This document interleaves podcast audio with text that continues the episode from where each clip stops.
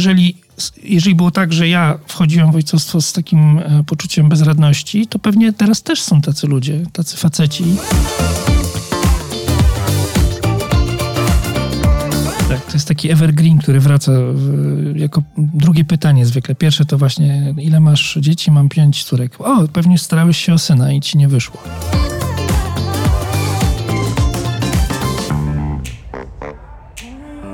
Dla mnie ideałem ojcostwa jest właśnie to, że nie robimy spektakularnych rzeczy z córkami, tylko że codziennie jesteśmy ze sobą blisko.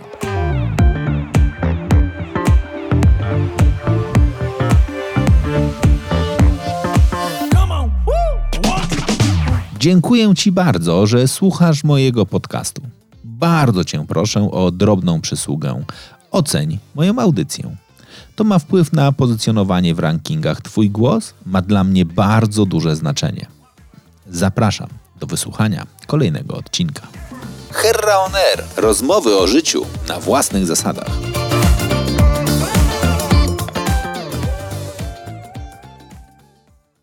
Dziś porozmawiamy o tym, co chyba dla wielu z nas jest najważniejszą rolą, rolą życia. Ja często podkreślam, że jeżeli coś mnie definiuje, tak naprawdę, jeżeli jest jedna rzecz, o której mogę myśleć o sobie z dużej litery, to jest tata.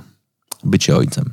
To chyba jedno z największych wyzwań w moim życiu, u mnie podwójne, a waszym gościem jest gość, który pomaga innym ojcom, innym rodzicom zmierzyć się z rodzicielstwem. Bloger parentingowy.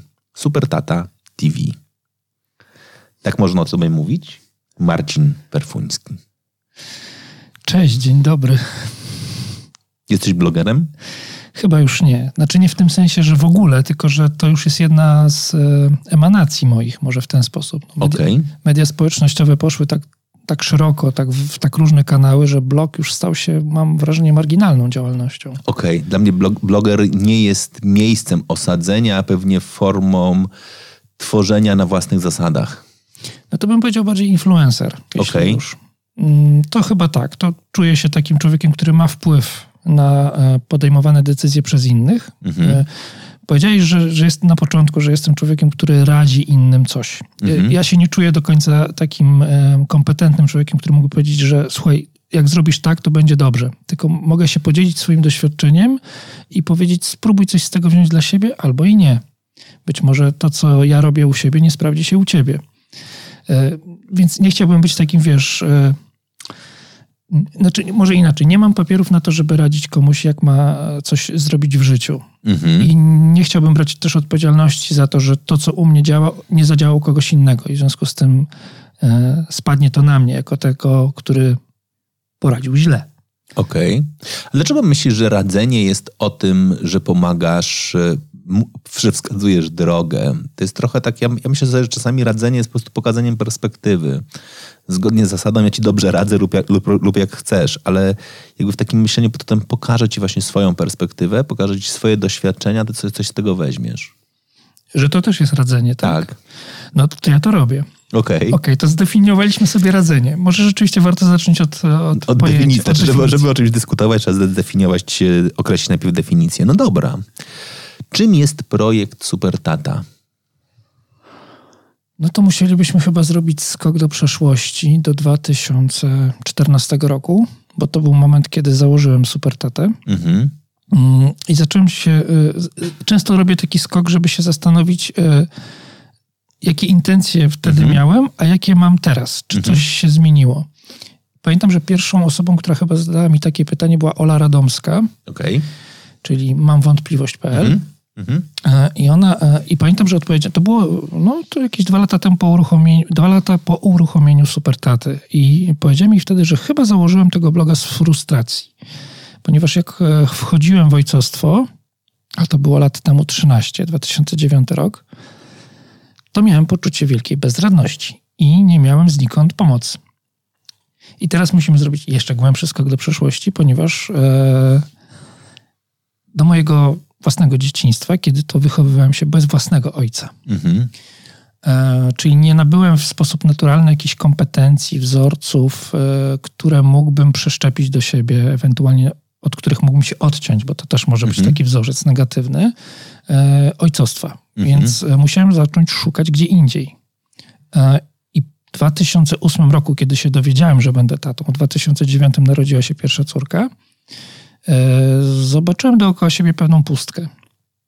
Mm, oczywiście miałem doświadczenie rodziny. Moja rodzina pochodzi z Podlasia, więc tam jest wielodzietność, to jest w ogóle coś zupełnie normalnego.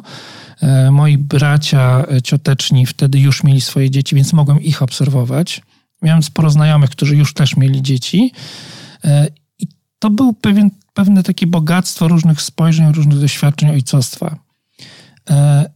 I okej, okay, tylko, że oni mieli swoje życie, tak? Nie mhm. mogłem codziennie do nich przychodzić i patrzeć, jak to robią. E, szukałem takich miejsc w internecie na przykład właśnie, czy ktoś się tym dzieli.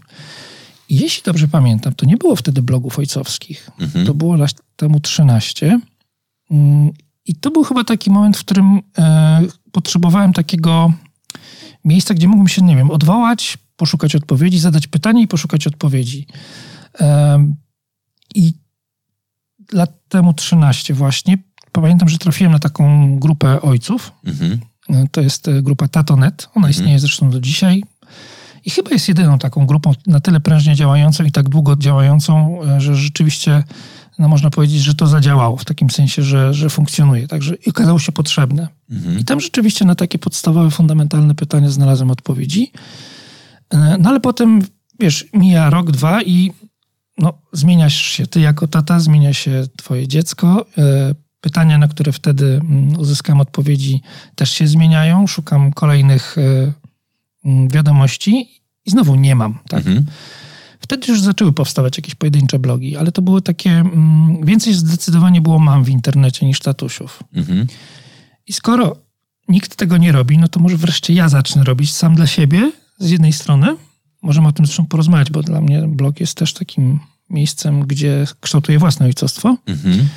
E, a z drugiej strony, skoro jeżeli, jeżeli było tak, że ja wchodziłem w ojcostwo z takim e, poczuciem bezradności, to pewnie teraz też są tacy ludzie, tacy faceci, którzy na przykład w przestrzeni publicznej Zobacz, że temat ojcostwa za bardzo się nie pojawia w przestrzeni publicznej, nie? w newsach, mhm. E, w mediach, na przykład nie? w wiadomościach czy w jakichś innych informacjach radiowych. To jest zwykle jakiś tam ewentualnie taki Michałek na koniec, tak? Ale mhm. tak, żeby pogadać poważnie o ojcostwie, to w zasadzie tego nie ma gdzieś w mainstreamie. E, no więc wtedy pomyślałem, że założę swojego bloga. Czyli gdzieś jakaś frustracja była na samym początku. To było lat temu, no właśnie te osiem. Może takie myśli się pojawiały. A teraz się chyba trochę zmieniło. Znaczy, te akcenty bym inaczej ustawił. Wtedy to była frustracja, teraz jest takie poczucie, że ojcostwo jest zbyt ważną rzeczą, żeby o niej nie mówić. Że jednak y, jeżeli mam wskazać jakiś jeden projekt taki życiowy, tak jak ty powiedziałeś na samym początku, to to jest ojcostwo. Wszystkie projekty biznesowe, one mają swoją datę ważności, zdecydowanie krótszą niż e, właśnie wychowanie nowego człowieka, który nagle wpada w twoje ręce, jest bezradny i ty masz szansę dać mu wszystko, co najlepsze od siebie. No i mam teraz 13-letnią córkę najstarszą i widzę, jak kształtuje się nowy człowiek. Jest to niesamowita sprawa. Mhm. To w ogóle powiedziałeś jedną bardzo ważną rzecz, a mianowicie powiedziałeś, że twoje pierwsze dziecko, twoja pierwsza córka urodziła się w 2009 roku i ona ma 13 lat. E, mówię o tym, bo mój syn się urodził w 2009 roku i ja ciągle mam z tyłu głowy, że on ma 11 lat. I teraz właśnie sobie dokładnie uświadomiłem, że on ma 13. I to jest, to, jest, to jest niesamowite, znaczy jakby to jest ten moment, w którym dokładnie ci przeskakuje ten, ten, ten rok, który, który dokładnie się pojawia i, i w ogóle i teraz kolejny i, i tak dalej, i tak dalej. To jest, to jest w ogóle jakby fa fantastyczne. Znaczy jakby ja chyba częściej myślę o jego dacie urodzenia, częściej myślę, gdzie on jest tu i teraz. Rzadko sobie zadaję, ile on ma lat. Znaczy jakby ten jedyny moment to jest, poda proszę podać wiek dziecka, to wtedy liczę. Ale kurczę, to jest w ogóle niebywała historia, jeśli chodzi jakby o, o doświadczenia. Twoja pierwsza córka nie jest jedyną. No tak, mam pięć córek.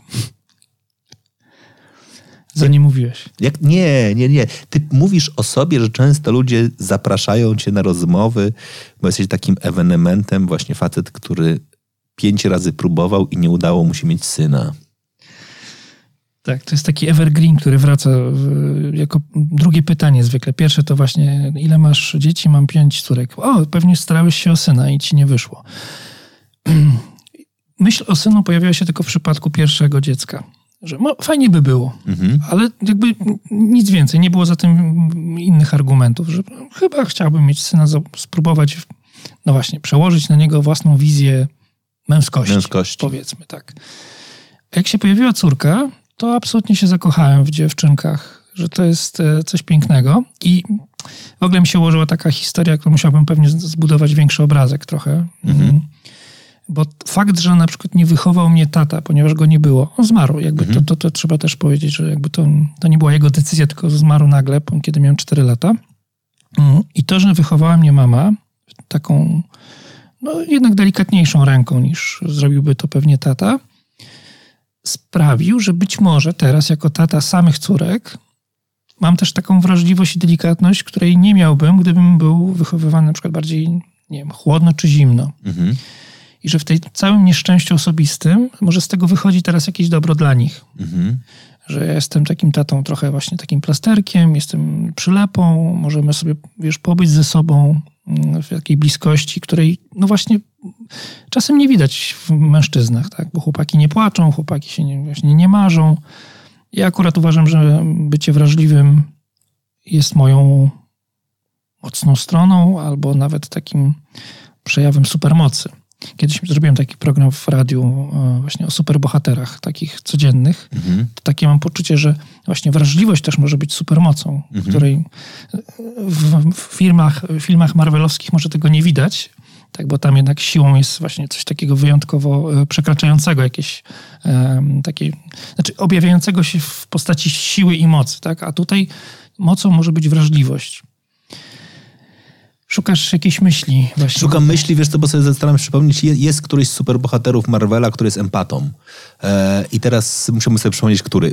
Jest. Jest taki rzeczywiście. Jest bohater, u którego wrażliwość nie jest wrażliwością taką sensu stricte, czyli wrażliwością sensoryczną, czyli dostrzeganiem więcej, byciem faktycznie bardziej uważnym, jego supermocą jest zdolność do empatyzowania. Tak? I, i, to, i, I, ten bohater jest, ale to jest w ogóle to jest ciekawe, bo pewnie wrażliwość i empatia to też nie są jakby tożsame pojęcia, one są zbliżone, ale jednakże na kontinuum są trochę w innym miejscu.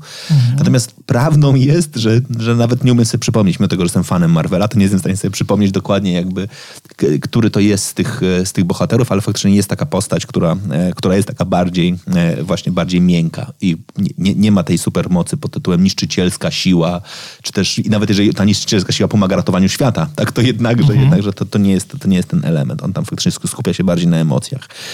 Natomiast ja bym chciał faktycznie trochę wrócić do tego, co ty powiedziałeś, czyli do projektu ojcostwa. Mówisz, że w przestrzeni nie mówi się o ojcostwie. Po tylu latach zajmowania się tym tematem, jak myślisz, dlaczego? Pewnie by to trzeba rozwarstwić. Znaczy, warstwa newsowa jest taka, że jednak no, to, że ktoś jest tatą, nie jest newsem, bo to jest coś bardzo powszechnego z jednej strony. E, to, że coś się udaje, że, że minął dobry dzień, też nie jest newsem. E, dla mnie ideałem ojcostwa jest właśnie to, że nie robimy spektakularnych rzeczy z córkami, tylko że codziennie jesteśmy ze sobą blisko. Mhm. I tyle. No nie jest to news, tak? Więc on się pewnie dlatego nie pojawia w przestrzeni publicznej, taki, w takiej dyskusji. Mm. To myślę, że to jest ta jedna warstwa. Pytanie, dlaczego się nie pojawia w dyskusjach? Jest bardzo ciekawe pytanie. Ja nie mam jakiejś takiej jasnej odpowiedzi na to. Znaczy, mówię totalnie jakby świadomie trochę. Znaczy teraz w ogóle jakby w, w, głowie rodzi mi się pewien projekt w ogóle, tak? Czy jakby, jak powiedziałeś, o, porozmawiajmy o ojcostwie. To jest taki moment, myślę sobie nawet, nie wiem, na szkole rodzenia, tak?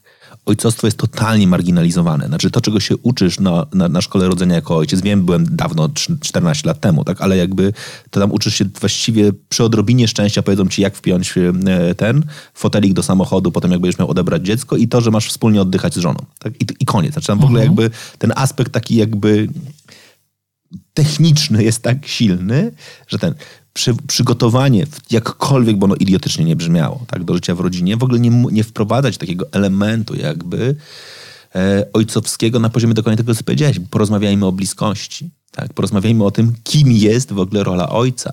Tak? Ty powiedziałeś, że być może ten, ten dramat, który się wydarzył w twoim życiu powoduje, że nie miałeś wzorca, ale być może też nie miałeś negatywnego wzorca.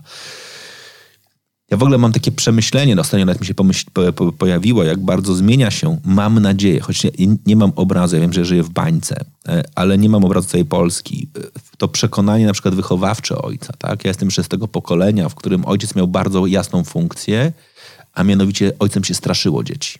Tak? Znaczy takim najbardziej tradycyjnym zachowaniem mojej mamy było przyjdzie ojciec, to zobaczysz. Tak? Znaczy, jak ona sobie w cudzysłowie mhm. z czymś mhm. nie radziła, bo przynosiłem, nie wiem, dwóje ze szkoły, to hasło było takie, jak przyjdzie tata, to zobaczysz, co jednoznacznie oznaczało, że on nawet jakby nie chciał, to musiał wejść w rolę tego bardziej surowego. To w ogóle, co to powiedziałeś, tak? że mama cię wychowała tą bardziej łagodną ręką, a być może gdyby był ojciec, byłby bardziej surowo. Nie wiem, jakby było. To jest jakby totalnie jakby inna historia, bo każda rodzina tworzyła jakby swój, swój, swój, swój swoją historię, ale to myślenie o tym, że ten ojciec ma być surowy, jest bardzo mocno zakorzenione. Mhm. I teraz pytanie, czy da się z tym walczyć? Nie wiem, czy walczyć, czy bardziej zmieniać. Mm.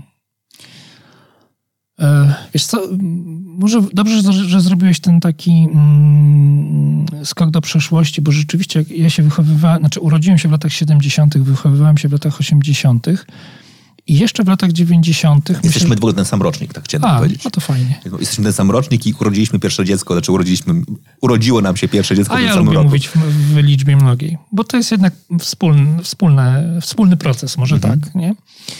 E, w ogóle powiedzieć dużo rzeczy. Wiesz, jak zaczynasz mówić, to mi się otwierają klapki w, w głowie, więc dobrze, dobrze rozmawiać, zdecydowanie. E, Tomek Terlikowski kiedyś powiedział takie jedno zdanie, że e, ojciec bardzo często w rodzinach jest wielkim nieobecnym. Mhm. On jest takim właśnie, taką figurą, o której wszyscy mówią, ale rzadko kto widzi. Mhm. Tak było oczywiście przez wiele lat, dlatego że on był tym, który był dostarczycielem kasy, mhm. musiał zarabiać i często pracował bardzo długo do późna. Jak przychodził do domu, to udzielał audiencji swoim dzieciom po parę minut, po czym e, zmęczony siadał w fotelu, żeby obejrzeć mecz, tak? Bo mhm. musiał się jakoś zrelaksować, zregenerować. No to jest taka figura ojca, którego na przykład nie chciałbym w swoim domu też pewnie, w sensie takim, że ja nie chciałbym widzieć takiego swojego taty, no bo co to za, wzo za wzorzec? Mhm. I jedną z takich myśli z tego tatonetu, o którym mówiłem na samym początku, było to, że mm, wbrew pozorom mniej ważna w, w relacji z dzieckiem jest mniej ważne jest takie zaangażowanie taty w coś, w jakiś projekt, tylko bycie. Mhm. Że bardzo często to jest największy deficyt, że tata jest obok, że on jest na wyciągnięcie ręki. Jak coś chcesz, to idziesz do niego i on ci odpowiada, a nie, że masz 15 minut w ciągu dnia na ewentualną rozmowę, jeżeli tata ma jeszcze siłę, e, a potem już nie, bo on jest za bardzo zmęczony. Że ważniejsze jest to bycie takie na kliknięcie wręcz, można by tak mhm. tak powiedzieć. Ja to zapamiętałem. Na początku byłem zbuntowany. Wydawało mi się, nie, no jeżeli mam te nie wiem, pół godziny czy godzina czasu dziennie, to chcę absolutnie jakościowo spędzić ten czas, nie? Więc sobie coś tam zaplanuję. Pójdę z dzieckiem do lasu, zrobimy podchody, nie? To musi się coś dziać. E, I tutaj pewnym błogosławieństwem okazała się pandemia, która sprawiła, że zacząłem pracę w domu. Wszystko przyniosłem do domu i, i radio, i redakcję książek i tak dalej. I ta obecność moja przynieśliśmy edukację też do domu, to też warto powiedzieć. Więc ta obecność z dziećmi od rana do wieczora, czasem w nocy, e, okazała się bardzo dobra dla relacji i dla ich własnego wzrostu. Nie? Mhm. Że tu nawet nie chodzi o to, żeby cały czas robić coś ekstra. Żeby nie być, że nie muszę być takim super bohaterem w oczach dzieci, że jak coś chcemy zrobić takiego epickiego, to idziemy do taty. Mhm. Tylko, że on jest. I że to wystarczy czasami. Mm. I to było dla mnie takie zaskakujące, było potwierdzeniem tego, co usłyszałem, usłyszałem kilkanaście lat temu na warsztatach. Że tak, że najważniejsza jest obecność, że najważniejsze jest bycie. E, I teraz nie wiem, który wątek otworzyć, bo żeś e, poruszył kilka. Mm, ta wielka nieobecność, to mam nadzieję, że tu już jakby mamy, mamy takie poczucie, że to nie jest dobre tak? dla, dla, mm, dla wzrostu dzieci po prostu. Nie? Że jednak obecność, e, bycie blisko, bycie teraz zresztą ułatwione, tak, bo mamy media społecznościowe, możemy się komunikować też z tatą chociażby mhm. na WhatsAppie czy Messengerze, że to też jest fajne i że też warto z tego korzystać. Wiesz co, to, to w ogóle jakby pewnie otwiera jakby bardzo dużą przestrzeń. Znaczy, e, ja mogę też powiedzieć jakby o swoim ojcostwie. Tak, ono jest trochę inne, w takim sensie, że jesteśmy po rozwodzie jakby z ich mamą, w związku z czym dzieci mamy w opiece naprzemiennej, czyli tydzień są u mnie, tydzień są u Ani. E, I z perspektywy mediów społecznościowych to, to jest w ogóle totalnie dla mnie odkrycie. Znaczy ten moment, w którym dzieci nie ma u mnie akurat i ten moment, kiedy w nocy na przykład dostajesz powiadomienie od syna, tak, który pisze i to, mhm. i, i, i to absolutnie jest często taki, taka wiadomość pod tytułem cześć tato, co słychać, wszystko dobrze, dzięki co u ciebie, u mnie też, to nara, tak? I to jest absolutnie taki tylko po prostu, wiesz, klik, po, potrzebuje być in touch, potrzebuje mieć, mieć element. Ale czasami są takie, wiesz, rzeczy, pod nie w środku nocy też wiadomość, potrzebuje nową myszkę, tak? To, to, to, też jest, to też jest fajne, bo to oznacza dla tego dziecka tu i teraz, to jest tą konkretną potrzebą. Ale jesteś tak? pierwszym adresem, do którego pukają i to jest fajne. A to jest w ogóle, wiesz, to, to też jest, te, te, te, na to trzeba zapracować trochę. Znaczy ten, ten moment pod, pod, tytułem jakby do, do tego, żeby do tego dojść. Natomiast ja, ja bym chciał faktycznie przejść też za chwilę trochę do, do, do otwierania rozmowy trochę o wychowaniu, tak? Znaczy o tym, czym jest, y, czym jest w ogóle wychowanie, tak? I teraz y, paradoks, który się teraz ty mi otworzyłeś jedną bardzo ważną rzecz, a mianowicie, czy to nie jest trochę tak, że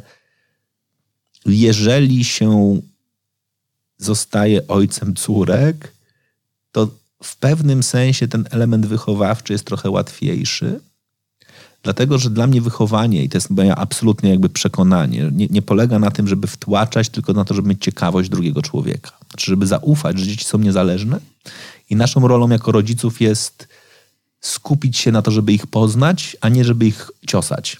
I teraz myślę sobie, że kurczę, w pewnym sensie łatwiej jest być takim wrażliwym na córkę, w takim sensie, że tam mniej możesz ciosać po swojemu, tak? Znaczy tam masz mniej takich momentów pod tytułem ok, ja chciałem grać w piłkę, to teraz ty będziesz grać w piłkę. Ja chciałem coś tam, to teraz ty to będziesz robić, tylko masz ten element taki bardziej odważny. I teraz czy z twojej perspektywy to mogło być podobnie?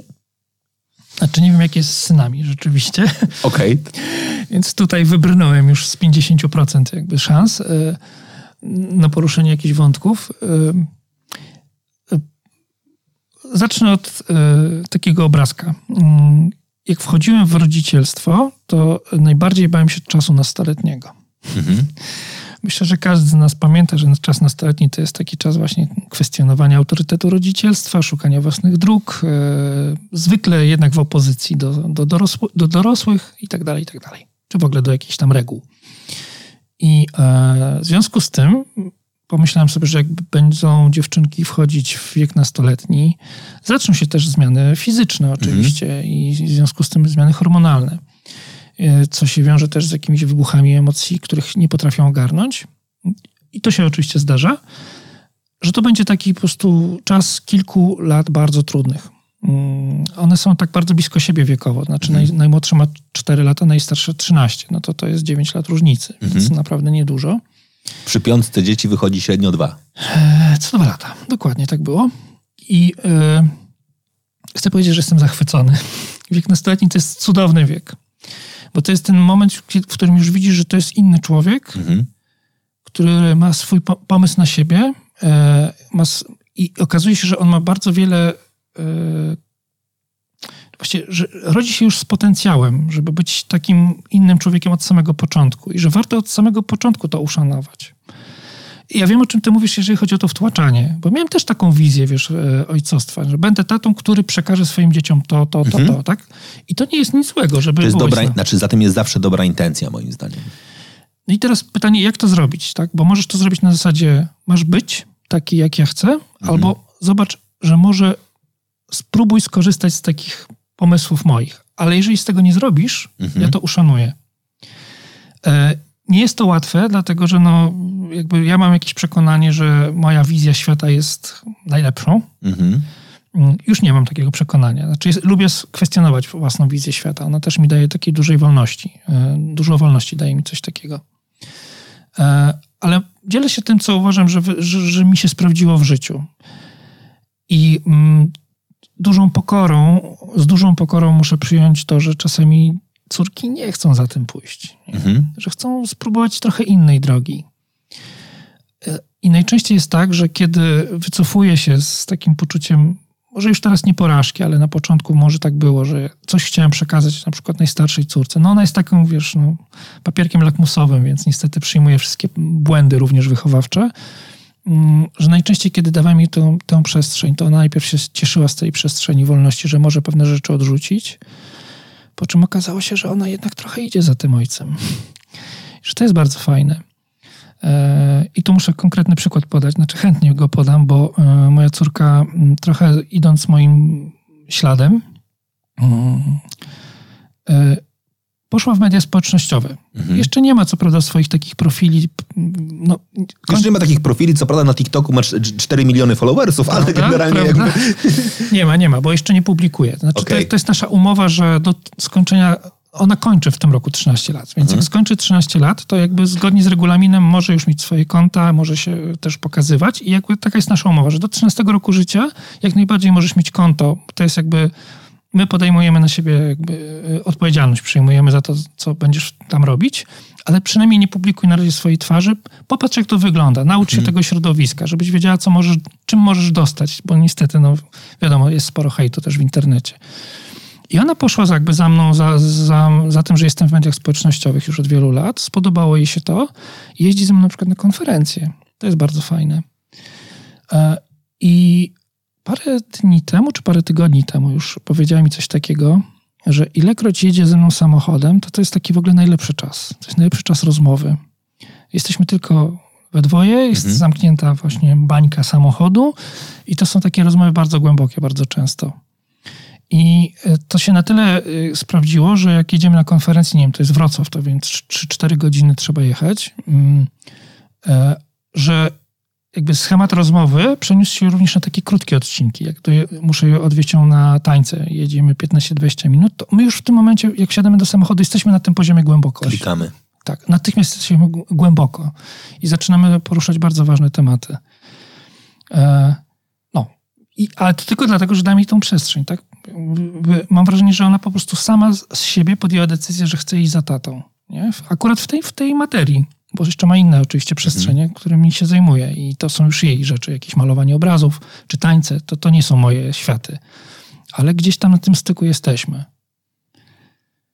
Wiesz co, to jest trochę tak, teraz powiedzieć, ja musiał wrócić do tej rozmowy, ale do takiego jednego z największych wyzwań, moim zdaniem, rodzicielstwa w ogóle, ale też bycia ojcem, to jest ten moment, kiedy dajesz sobie przyzwolenie na to, żeby być tylko z jednym dzieckiem. I dla mnie to był jeden z najbardziej odkrywczych momentów w ogóle w życiu, kiedy powiedziałem sobie, wyjeżdżam na weekend do, nie wiem, fajnego hotelu lub gdziekolwiek i zabieram tylko jednego syna. Mam dwóch. I najpierw jest ten moment, kiedy sobie myślisz, ale jak to? Przecież to jest niesprawiedliwe, to jest nie fair. Świat ci wtłacza mówienie, że musisz dzieci traktować tak samo i w ogóle jak już masz, jak zrobiłeś dwa, to zabierasz dwa.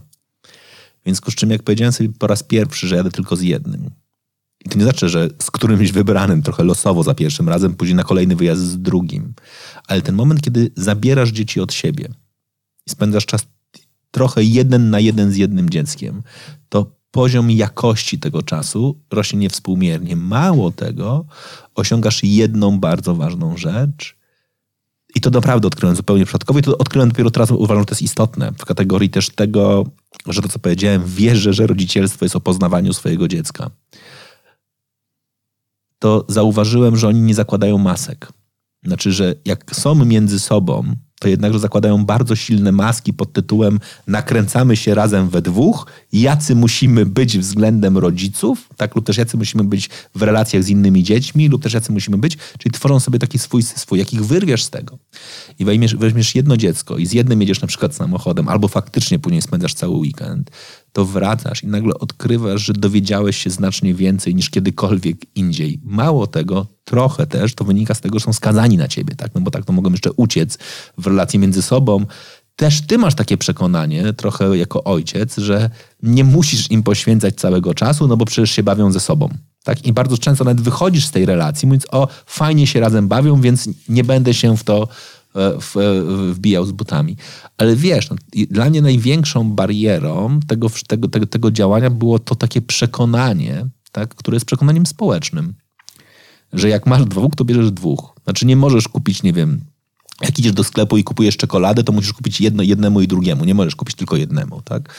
Mhm. A świat, jest na, świat moim zdaniem polega na tym, że jednemu możesz kupić czekoladę, a drugiemu, a drugiemu samochodzik. Znaczy odkryj w końcu to, że, że, że są różni i możesz odkrywać to, w różny sposób. To też wiesz, to też powoduje dla mnie takie myślenie, że na przykład jak planuję taki pojedynczy weekend, to myślę w kategorii jeszcze bardzo bardziej zindywidualizowanej. Znaczy myślę sobie tego, co będzie się najbardziej podobało jednemu, mimo tego, że drugi tego nie lubi. Tak? I, I to jest, wiesz, to jest ten moment, który, który jest, ale to jest trudne. I jakby trochę chcę to odbić od ciebie z perspektywy zapytań, na przykład, które dostajesz, albo z perspektywy tematów, z którymi się mierzysz w kategorii tego, no bo prowadząc jakby kanał informacyjny, z jednej strony opowiadasz o tym, co gra w twojej głowie, a z drugiej strony domyślam się, że przychodzą do ciebie rodzice, też, czy też ojcowie ze swoimi pytaniami. Czy to mhm. nie jest tak? Przychodzą mamy. Przychodzą mamy? W większości to są mamy jednak. To jest dla mnie zaskakujące. E, ale wiesz co, przejdę do tego, tylko chcę powiedzieć o tym, co powiedziałeś, bo to jest ważne. To jest też doświadczenie moje, nawet kilka lat wstecz już e, idąc, e, że bardzo cenne jest rzeczywiście poświęcanie no, przy piątce dzieci, mam piątkę dzieci, no nie da się być w jednym miejscu z piątką dzieci, a jednocześnie być z każdym dzieckiem osobno. Znaczy trzeba wyrwać rzeczywiście z tego środowiska dziecko i zdecydowanie nawet godzina, dwie mhm. no, weekend to już w ogóle jest coś cudownego. Spędzić właśnie z tym dzieckiem jeden na jeden, to jest odkrycie zupełnie innego wszechświata wręcz. Czy to dziecko jest po prostu takim światem, którego nie widać. Powiedziałeś o maskach. Ja bym powiedział, że o rolach. Także mhm. one są, że to są role jakby w rodzinie. Mm, to na przykład wychodzi bardzo łatwo, znaczy łatwo, właśnie nie łatwo, tylko to wychodzi bardzo często w takich e, sytuacjach, kiedy na przykład wracamy z weekendu, gdzie mam inne zupełnie dziecko mhm. i nagle się okazuje, że wchodząc do domu, on znowu się staje tym dzieckiem, które było 2-3 dni temu. Zastanawiam się, co się stało. Mhm. I gdzie ona, gdzie ona była w tej roli. I mam wrażenie, że jednak ta rola jest w rodzinie. Jakby rozumiem, że tak, tak po prostu działa człowiek, tak? Jesteśmy w jakiejś grupie, więc przyjmujemy pewne role. E, ale tym bardziej warto rzeczywiście wyrywać z tego środowiska i dawać tą taką przestrzeń wolności. Powiedzieć, co chcesz, mhm. żebyśmy zrobili. Ja robię tak i rzeczywiście na przykład 2-3 lata temu byłem z jedną córką na kajakach mhm. E, i na kajakach byłem z drugą córką. Jedna była zachwycona, druga się strasznie nudziła. Mhm. Ja już wiem, nie, że to nie mhm. zadziała, że, że każdej trzeba zaproponować coś innego. E, z trzecią córką byłem na konferencji, tak? Mhm inna znowu by się nudziła, po pięciu minutach chciałaby wychodzić. Więc zupełnie to inaczej gra w przypadku każdego człowieka, więc z tą sprawiedliwością jest tak, że sprawiedliwie to znaczy dla każdego tak, jak on by chciał, a nie, że dla każdego to samo. Mhm. I to fajnie, że to, żeby rodzic to dostrzegł, zwłaszcza w rodzinie. E, to jest tak, jeżeli chodzi o ten temat, bo to jest ważne. Tak? Właśnie mhm. te kajaki dla mnie bardzo były takim takim sprawdzianem, co, co działa, a co nie działa. I jedna córka do dzisiaj chce na następne kajaki pojechać, a druga w ogóle już nawet o tym nie myśli. A jeżeli chodzi o to, to było dla mnie duże zaskoczenie, kiedy zacząłem prowadzić kanał ojcowski mm, w mediach społecznościowych, czyli blog, e, kanał na Facebooku i Instagram, to ja od samego początku pozycjonowałem go tak w swojej głowie, że chcę pisać do mężczyzn. Tak? Mhm. Pogadajmy o ojcostwie. I bardzo szybko statystyki pokazały, że tak naprawdę, znaczy demografia, że to są kobiety i to są kobiety w 80-90% aż. I teraz tak, zacząłem się zastanawiać, czy to jest tak, że e, rzeczywiście panie interesują, interesuje głos mężczyzny w e, kwestiach rodzicielskich, czy po prostu nie ma tych facetów? Może oni w ogóle, wiesz, wchodząc do internetu, nie szukają takich treści Szukają jakiejś rozrywki, pogadać o sporcie, ale pogadać o ojcostwie to może niekoniecznie. I pięć lat temu spotkałem się twarzą w twarz z taką sytuacją, kiedy mm, poszedłem na konferencję, znaczy to było takie spotkanie, może nie konferencja, to były takie warsztaty, gdzie byłem mm, zaproszony przez e, jedną dziewczynę e, na Ursynów do e, takiej kawiarni i miałem powiedzieć o swoim doświadczeniu ojcostwa. Powiedziałem, powiedz cokolwiek, nie? Wiem, że, wiem, że to będzie dobre. Przygotowałem prezentację i przez półtorej godziny rozmawiałem, mówiłem o swoim doświadczeniu ojcostwa. Pomyślałem, że to jest strasznie nudne. Nie? To już sam byłem już pod koniec znudzony. Myślałem, co to może być fajnego w tym, co ja mówię. No po prostu pokazywałem zdjęcia, mówiłem, tu byliśmy, tu to jest fajne, tu, to się u mnie sprawdza. Na sali były, tak myślę, w większości dziewczyny, na pewno jakieś cztery dziewczyny, może trzech facetów. I był jeden facet samotny wśród tych facetów. I on był pierwszym, który podjął y, głos po tym moim wystąpieniu, wytrzymał do końca i powiedział tak. Y, jesteś pierwszym facetem, który mówi o swoim ojcostwie z taką dumą. Wszystkich moich kumpli, o których wiem, że są ojcami, y, mogę powiedzieć bardzo dużo, ale nie to, że są dumni ze swojego ojcostwa. Znaczy mówią na, na spotkaniach przy kawie w pracy, nie wiem, o Netflixie, o sporcie, o jakiejś hobby, ale żaden z nich nie mówi, co, u nie, co słychać u, nie, u jego dziecka, nie? Jakie ma osiągnięcia, nie wiem, czym się interesuje. Ja nic nie wiem o ich dzieciach. I że jestem dla niego pierwszym takim facetem, który mówi o swoich dzieciach. I teraz sobie pomyślałem, czy to był wyjątek, czy może to jest jednak reguła i to jest odpowiedź na pytanie, które wcześniej zadałeś, nie? Dlaczego nie ma e, ojcostwa w przestrzeni publicznej? Bo może gdzieś mamy jeszcze w głowach coś takiego, że o dzieciach się za bardzo nie rozmawia wśród facetów. Ja tego nie wiem, nie mam statystyk na ten temat, nie? ale widzę rzeczywiście, że znowu, ja mam też jakąś bańkę, gdzie my akurat mówimy sobie o tym, co słychać w naszych rodzinach, ale może wśród facetów, którzy normalnie chodzą, nie wiem, do korporacji, do pracy, ten temat się w ogóle nie pojawia w, przy kawie. I teraz ja zadaję tobie pytanie, bo może ty coś więcej wiesz jako psycholog.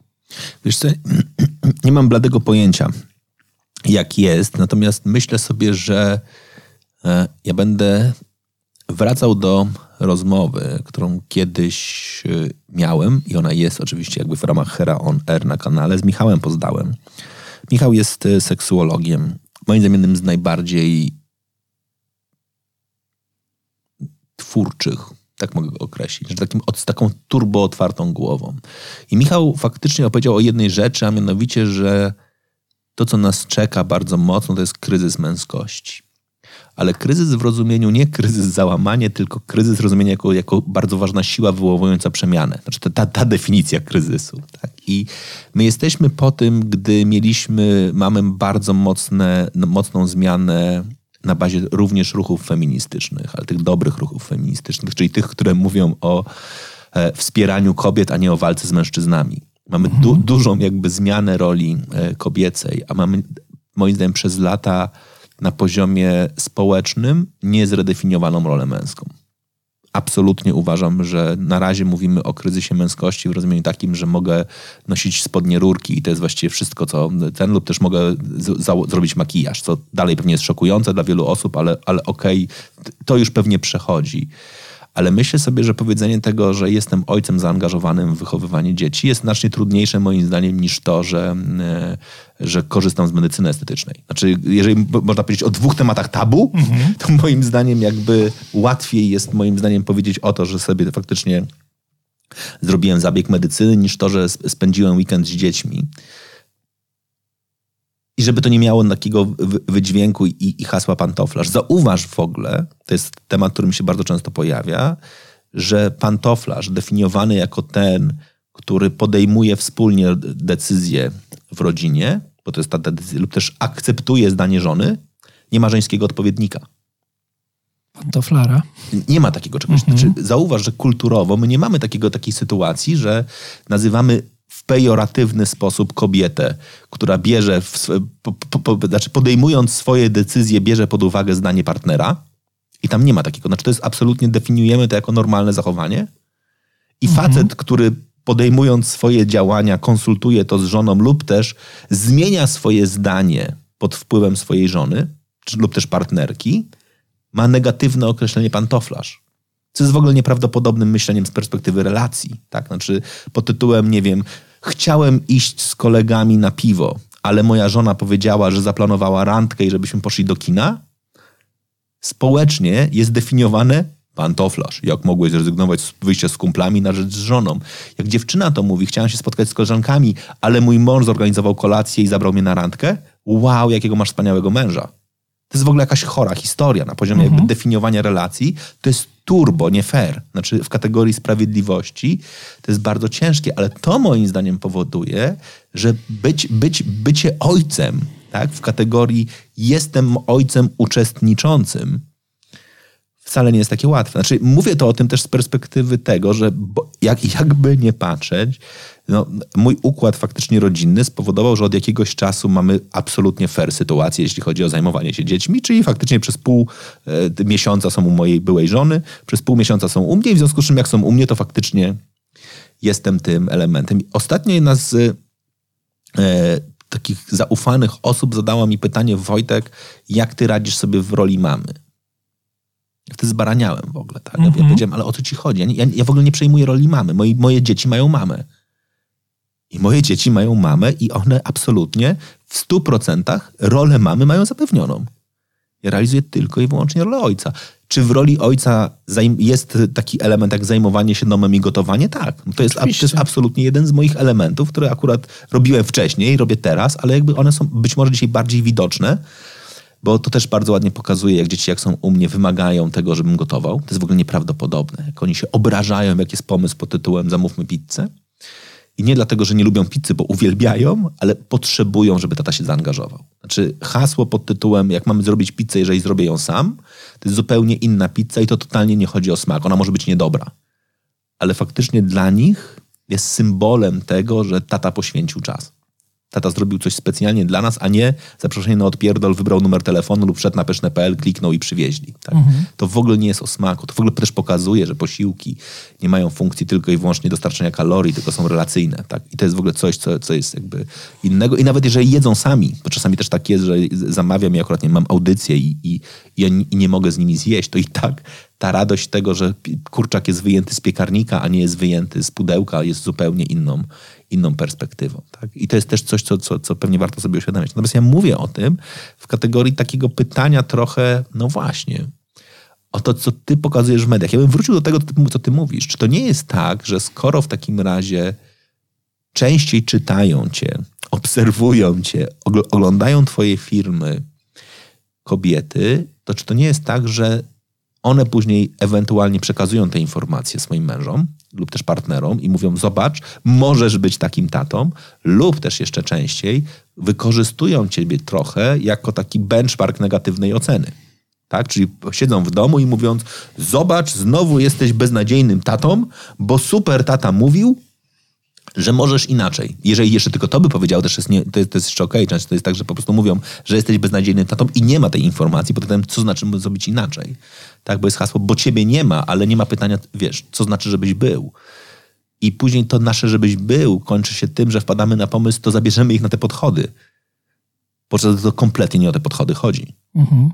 Tak? Znaczy jednym z najgorszych sposobów spędzania czasu, moim zdaniem, w takim kategorii quality jest jazd, wspólna jazda na rowerze.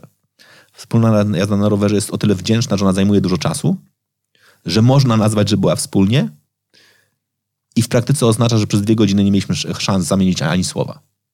I to nie jest tak, że jestem przeciwnikiem wspólnej, wspólnej jazdy na rowerze, bo uważam, że jest super fajna jako pretekst do tego, żeby pojechać na rowerze i się gdzieś zatrzymać po to, żeby mieć szansę na to, żeby, żeby spędzić czas, lub też, żeby pojechać na rowerze po to, żeby za, zapewnić aktywność fizyczną, ale jednocześnie mieć tę przestrzeń. Natomiast, no, natomiast, żeby to nie było trochę tak, lub, a, a często tak jest moim zdaniem. Jak sobie patrzę na ten element, bo rower akurat jak wchodzimy w wiosnę jest turbo wdzięczny, bo on naprawdę zajmuje dużo czasu, jest akceptowalny społecznie w takim rozumieniu, że zrzuca nam presję, bo możemy powiedzieć, uff, aktywnie spędziliśmy czas, czyli ta, ta, ta presja aktywnego weekendu, tak, znaczy tego, że nie siedzimy przed telewizorem, tylko robimy coś na świeżym powietrzu, robimy to razem, tylko to jest tak równoległy sport, że to jest aż nieprawdopodobne, chyba, że wprowadzimy do niego element e, przerwy, tak, i powiemy sobie, że nie chodzi o to, żeby przejechać, nie wiem, 20 kilometrów tą i z powrotem, wrócić do domu, odstawić towar do piwnicy, przybić sobie piątkę, powiedzieć nara, bo przecież spędziliśmy godzinę ze sobą, lub też dwie,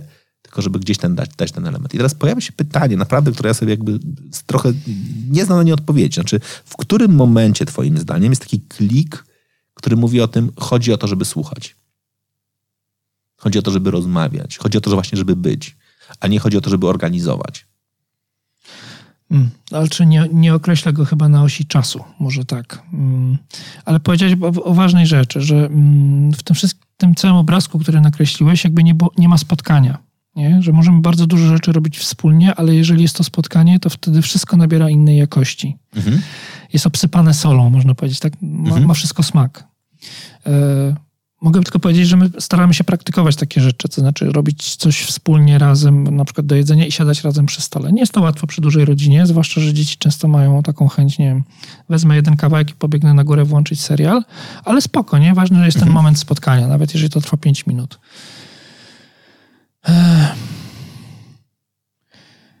Szukam odpowiedzi na to pytanie, które zadałeś. W ogóle też sobie pomyślałem, bo wiesz, no, mówiłeś bardzo długo i dużo takich obrazków e, pokazałeś. Ja się, mam nadzieję, że nikt, żaden facet kiedyś nie da mi w zęby na ulicy, bo powie, a to ten super tata, co moja żona go ogląda i potem ma do mnie pretensje, że nie jestem taki jak on. Ale może trochę tak być, nie? Ale trochę tak jest moim zdaniem nawet, wiesz? Znaczy myślę sobie, że naprawdę tak mm. jest, że kreujesz taki obraz właśnie tego zaangażowanego ojca. W świecie, w którym wielu z nas nigdy się nie dowiedziało, że na tym to polega. Mhm. I to jest ważne. To nie jest, że mamy złe intencje. Tylko wielu z ojców nigdy się nie dowiedziało o tym, że bycie ojcem jest y, nie o tym, żeby wtłaczać, tylko żeby poznawać.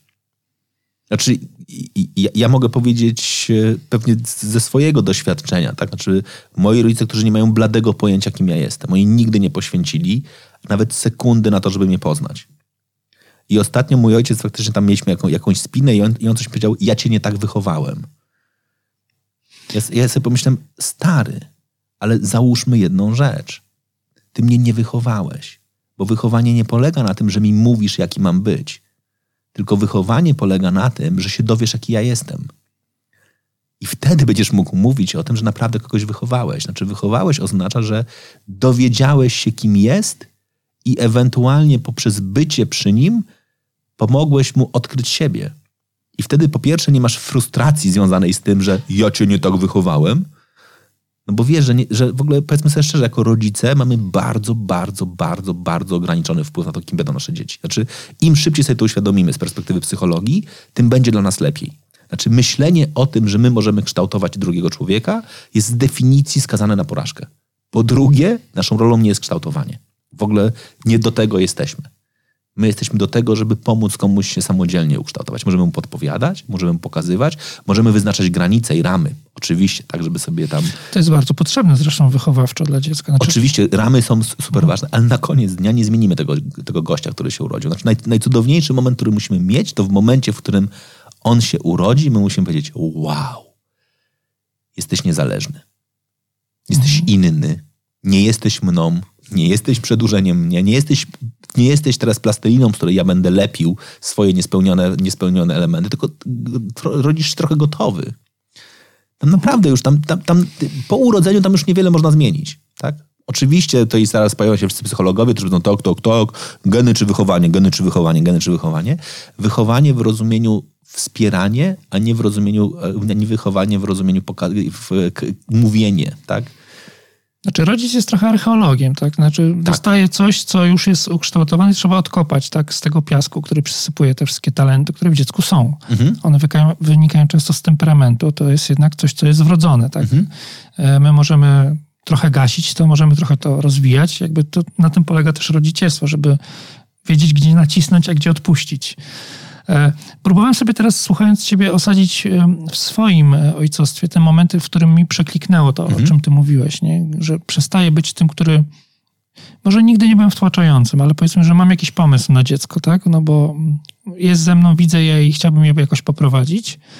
E, ja bardzo często robię taką figurę, przedstawiam, że mm, my rodzice najczęściej chyba jesteśmy tacy, że jesteśmy przewodnikami znaczy, mhm. My wiemy, jak wygląda świat, chodź dziecko, pokażę ci.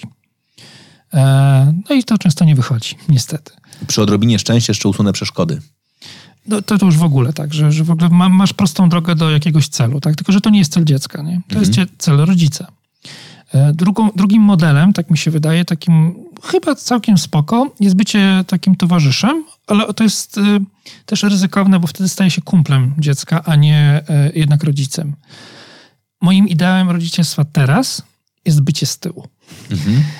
E, znowu, rzecz, która wymaga wielkiej pokory. E, nazywam to zabezpieczeniem tyłów, trochę jak w wojsku. Nie jestem tym, który zajmuje się ugotowaniem zupy mhm. dla wojska. Ono walczy sobie na froncie, ale potem chce wrócić do domu i dostać coś do jedzenia, tak żeby nabrać sił. Ja to rozumiem w ten sposób, że niech będzie ta córka najstarsza, że jak ona jedzie, do, jedzie na tańce, bo ma konkurs taneczny, to ja dbam o to, żeby przez cały tydzień mogła sobie wieczorem poćwiczyć, więc dostanie jedzenie, żeby mieć energię. Ja ją na ten konkurs zawiozę, będę krzyczał z trybun dawaj, dawaj, a jak będzie porażka, to ją przytulę, wiesz, i ona jest zaopiekowana na każdym z tych etapów. Czyli jakby mnie nie ma w tym jej działaniu, ale jestem z tyłu cały czas na wyciągnięcie ręki. Mhm. I tak trochę rozumiem swoje rodzicielstwo teraz. I próbowałem sobie w czasie określić, kiedy mi się to przekliknęło. I mam wrażenie, że to był jakiś taki moment, kiedy dzieci poszły do szkoły. Nie dlatego, że poszły do szkoły, tylko dlatego, że zaczęły wtedy mieć już swoje pomysły na siebie. Mhm. E, I, I mi się to podobało. Jakby przestałem przepychać własne wizje. Nie miałem też takich mocnych wizji. Nie byłem takim typem rodzica właśnie... E, będziesz prawnikiem, tak? Do mhm. pięcioletniego dziecka nigdy tego nie powiedziałem. Mm, ale niech, niech, będzie tak to ostro zarysowane. Mm, I mam wrażenie, że odkąd urodziła się nasza najmłodsza córka, czyli ona ma teraz 4 lata, ale ja już wcześniej to wiedziałem, staramy się ją wychowywać. Właśnie, słowo wychowywać tutaj mi trochę przestało grać w tym momencie. Ona nam się trochę kojarzy, że wychowam, czyli jakby ukształtuję pod swoją wizję, nie? Mhm. A wychowywanie, tak to rozumiem teraz, to jest takie stworzenie przestrzeni, w którym dziecko może się rozwijać zgodnie ze swoim potencjałem. Mhm. Nie wiem, jak to oceniasz psychologicznie. Mam wrażenie, że dokładnie o to chodzi. Nie? Jakby tworzę te ramy, mówię, że tutaj te granice to raczej staraj się nie przekraczać, bo możesz sobie zrobić krzywdę, to zależy pewnie od, od tego, o czym byśmy mówili.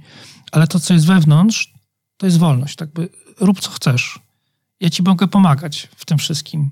Chcesz tańczyć? Proszę bardzo. Ja zapewnię ci logistykę, zapewnię ci jedzenie, stroje, pieniądze, jeśli trzeba. Za dwa tygodnie moja córka zaczyna e, ferie, na przykład taneczne, nie? Albo pojechała na obóz taneczny w wakacje. Ja to wszystko ci zapewnię, nie? Jeżeli tylko tego potrzebujesz. Jestem z tyłu za tobą, ale pamiętaj, że zawsze masz gniazdo, do którego możesz wrócić. Gniazdo. Lubię słowo gniazdo ostatnio. Wiesz co, gniazdo w ogóle jest też e, pewnie dość, e, dość ważne, bo ono uczy nas jednej rzeczy, a mianowicie, że dzieci są u nas tylko na chwilę. O Boże, to jest mój temat. Kolejny. Tak? Bardzo. I to wcale nie trzeba, wiesz, czekać do momentu 18 roku życia, ukończenia przez dziecko 18 roku życia, tylko ono się staje niezależne znacznie wcześniej. Mhm. Mentalnie oczywiście. Mm. Jak teraz sobie patrzę na swoje córki, to mam wrażenie, że już dziewięciolatka potrafi mieć swoje zdanie, i komunikować je taki, na takiej zasadzie, że tak, tak, to, to co mówisz jest ważne, ale ja myślę o tym inaczej. Mhm. I jak e, byś sobie przeskrolował moje wpisy, nie wiem, parę miesięcy wstecz na Facebooku, to ja bardzo często tam powtarzam, że pamiętajcie, że dzieci są, e, czy może inaczej, że my jesteśmy w życiu naszych dzieci tylko na chwilę. Mhm. E, I to na taką chwilę właśnie, która jest jeszcze krótsza niż nam się wydaje, bo Mówi się o buncie dwulatka. Ja nie lubię tego sformułowania. To nie jest żaden bunt. To jest po prostu moment, w którym dziecko zaczyna widzieć, że jest e, osobną jednostką, tak? Mhm. I, I, tylko, tylko dlatego nazywamy to buntem, bo ono już trochę jest inne niż my byśmy chcieli. I pewnie w zależności od e, temperamentu dziecka, to ten moment, w którym ono zaczyna być inne niż my to widzimy, mm, przesuwa się w czasie. I być może nawet sześciolatka już potrafi, mówię kobieta, ale mhm. może być sześciolatek, że już on wtedy może być e, tym, mm, tą indywidualnością, którą warto uszanować, warto jakoś karmić i warto się właśnie usuwać z tej roli przewodnika na tą rolę zabezpieczania tyłów. To jest w ogóle, wiesz co, teraz, teraz powiedziałeś i teraz moim zdaniem wytłumaczyłeś jedną bardzo ważną rzecz, a mianowicie dlaczego ludzie się boją nastolatka. Znaczy to, co ty powiedziałeś, że bałeś się tego momentu, kiedy dzieci będą nastoletnie, bo będą przeżywały swój taki już otwarty bunt. Będzie otwarty gniew. A to jest już wcześniej. A to po pierwsze jest wcześniej, a po drugie, jeżeli szybko zaakceptujesz dwie rzeczy. Po pierwsze, to się wydarzy. I to jest moim zdaniem w ogóle pierwsza rzecz. Druga, która wydarzy, to nie jest skierowane w ciebie. Bo to jest moim zdaniem ten moment. Znaczy, im szybciej jako rodzic przestaniesz wtłaczać dziecko w swoje ramy, tylko powiesz, ok, jesteś dokładnie tym, który idzie z tyłu, zabezpiecza. Pewnie idąc takim obrazem, jesteś tym gościem, który trzyma poduszkę, jak twoje dziecko wchodzi po, nie wiem, ściance wspinaczkowej. Ty jesteś tam na dole, albo tym, który, nie wiem, trzyma tą linę asekuracyjną. Znaczy, że niech ono idzie swoją drogą, ono idzie samo. Sorry, nie możesz powiedzieć. Możesz podpowiedzieć, ewentualnie możesz nauczyć kilku chwytów, ale ono tam idzie. Twoją rolą jest to, że jak odpadnie od ściany, to masz chwycić za linę, żeby sobie nie zrobiło krzywdy. I to jest absolutnie ten element, który, który pewnie mamy. Ale im szpisy to, to, to powie, że ono w, w pewnym momencie powie, że on to pieprzy ono pójdzie swoją drogą. I ty możesz im 16 razy mówić, że masz pójść taką i taką ścieżką, ona i tak pójdzie swoją. I im bardziej będziesz wrażliwy na to, że tak się wydarzy, a z drugiej strony, że będziesz miał kontakt z dzieckiem, czy będziesz je znał, to tym mniej będziesz zaskoczony. Moim zdaniem ten kłopot trochę polega na tym, że my się boimy tego buntu w momencie, w którym pojawiają się hormony, w którym pojawia się to dojrzewanie, w którym pojawia się ten element, że wcześniej po prostu brak zmian hormonalnych powodowało, że dzieci nie, nie, nie, nie buntowały się, one nie mówiły nie. One nie akceptowały dalej tej formy, w którą my je wtłaczamy, ale nie miały sił, odwagi, zasobów, żeby się sprzeciwstawić. I nagle przychodzą, mimo to już nie jest moja forma. I ja zawsze będę mówił, dziękujmy dzieciom, które przejdą przez bunt. Znaczy, im szybszy jest bunt i im mocniejszy jest bunt, tym znaczy, że łatwiej ci będzie w przyszłości. Znaczy, gorzej, jak dzieci przejdą bez buntu. Znaczy, dla rodziców to jest takie fajne, bo wydaje się, że było takie pokorne i karne. To wcześniej czy później pierdolnie. Znaczy, wcześniej czy później to ten, ten kryzys musi się pojawić. Znaczy, on, on musi gdzieś, gdzieś być. Tak? I to jest pewien temat, który się, który się pojawia. Natomiast to ja bym chciał wrócić jednakże z powrotem trochę do tego, a czy to w takim razie nie jest tak, że faceci ci nie czytają też dlatego lub też nie oglądają, bo to w takim razie nie jest sexy? Co mówisz? To żeby oddać sprawiedliwość. Jest ich coraz więcej, na szczęście. E, I to e, najbardziej zauważyłem na Instagramie. Jest najwięcej facetów, coraz, e, największy przyrost ojców, którzy się cieszą swoim ojcostwem i się tym chwalą też w takim okay. tym sensie publikowanie treści na ten temat. Więc Wiesz co, bo to można też nawet mhm. powiedzieć chyba, to, to, to, trzeba byłoby zbadać pewnie z perspektywy Instagrama, to jest bardzo proste, tak, ale pewnie trzeba byłoby zobaczyć, jak, jak rosną hasztagi, tak, czy też ich wykorzystywanie, jak rośnie, nie wiem, fatherhood, jak rośnie hashtag ojcostwo, jak rośnie hashtag e, weekend z dziećmi, czy też weekend z synem, tak, i, i tak dalej, bo mówię o tym, bo pewnie musiałbym to zobaczyć nawet, jeszcze, bo to są akurat hashtagi. To jest bardzo ciekawe. Hashtagi, które często wykorzystuję i się zastanawiam dokładnie jakby jak, jak, jaka była ich popularność, nie wiem, 10 mhm. lat temu, a jaka jest dzisiaj. Tak? Bo to jest dokładnie trochę o tym, tak? Znaczy, ty, ty powiedziałeś o byciu dumą. Instagram jest dobrym miejscem na analizowanie dumy. Tak, bo to jest miejsce chwalenia się głównie jednak. Mhm. Tam treści takie smutne, negatywne się rzadziej pojawiają zdecydowanie. Facebook jest, jest bardziej takim przestrzenią na, na dyskusje też takie poważniejsze. Ale mam wrażenie, że zaczyna być sexy. Jeżeli pytasz o to, czy, czy ojcostwo takie zaangażowane jest sexy, myślę, że zaczyna być sexy. Bardziej jesteśmy na takim początku drogi i że to wchodzi bardziej w to, mm, w taką e, w, w, w taką orbitę e, takiego nowszego pokolenia ojców, a może w ten sposób młodszego. No jestem akurat 70 lata, tak, czyli 40 parę lat mam. Mm, mam wrażenie, że patrząc na te konta, które się pojawiają, że to są jednak ojcowie, którzy mają 20-30 lat. I że oni już jakby traktują ojcostwo jako taki fajny element, e, element, może złe słowo, tak, ale taki e, sens swojego życia, może w ten sposób. Że jeżeli mam się już pokazywać gdzieś, to nie tym, co zrobili biznesowo, tylko tym, że mają syna, mają córkę, robią coś razem rodzinnie. Więc fajnie, że są tacy ludzie, że, że się pojawiają. Więc coś tam się zmienia.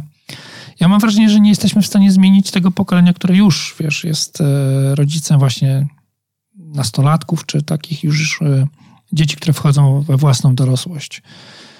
E, trochę tak jak mówisz o swoim tacie, tak? Że on jakby... Możemy. Wiesz co, znaczy ja, ja absolutnie jak byłem dzieckiem, to na półce u mnie w pokoju na w bibliotece stały też książki moich rodziców. I tam była jedna książka, której kompletnie nie wiem o czym była.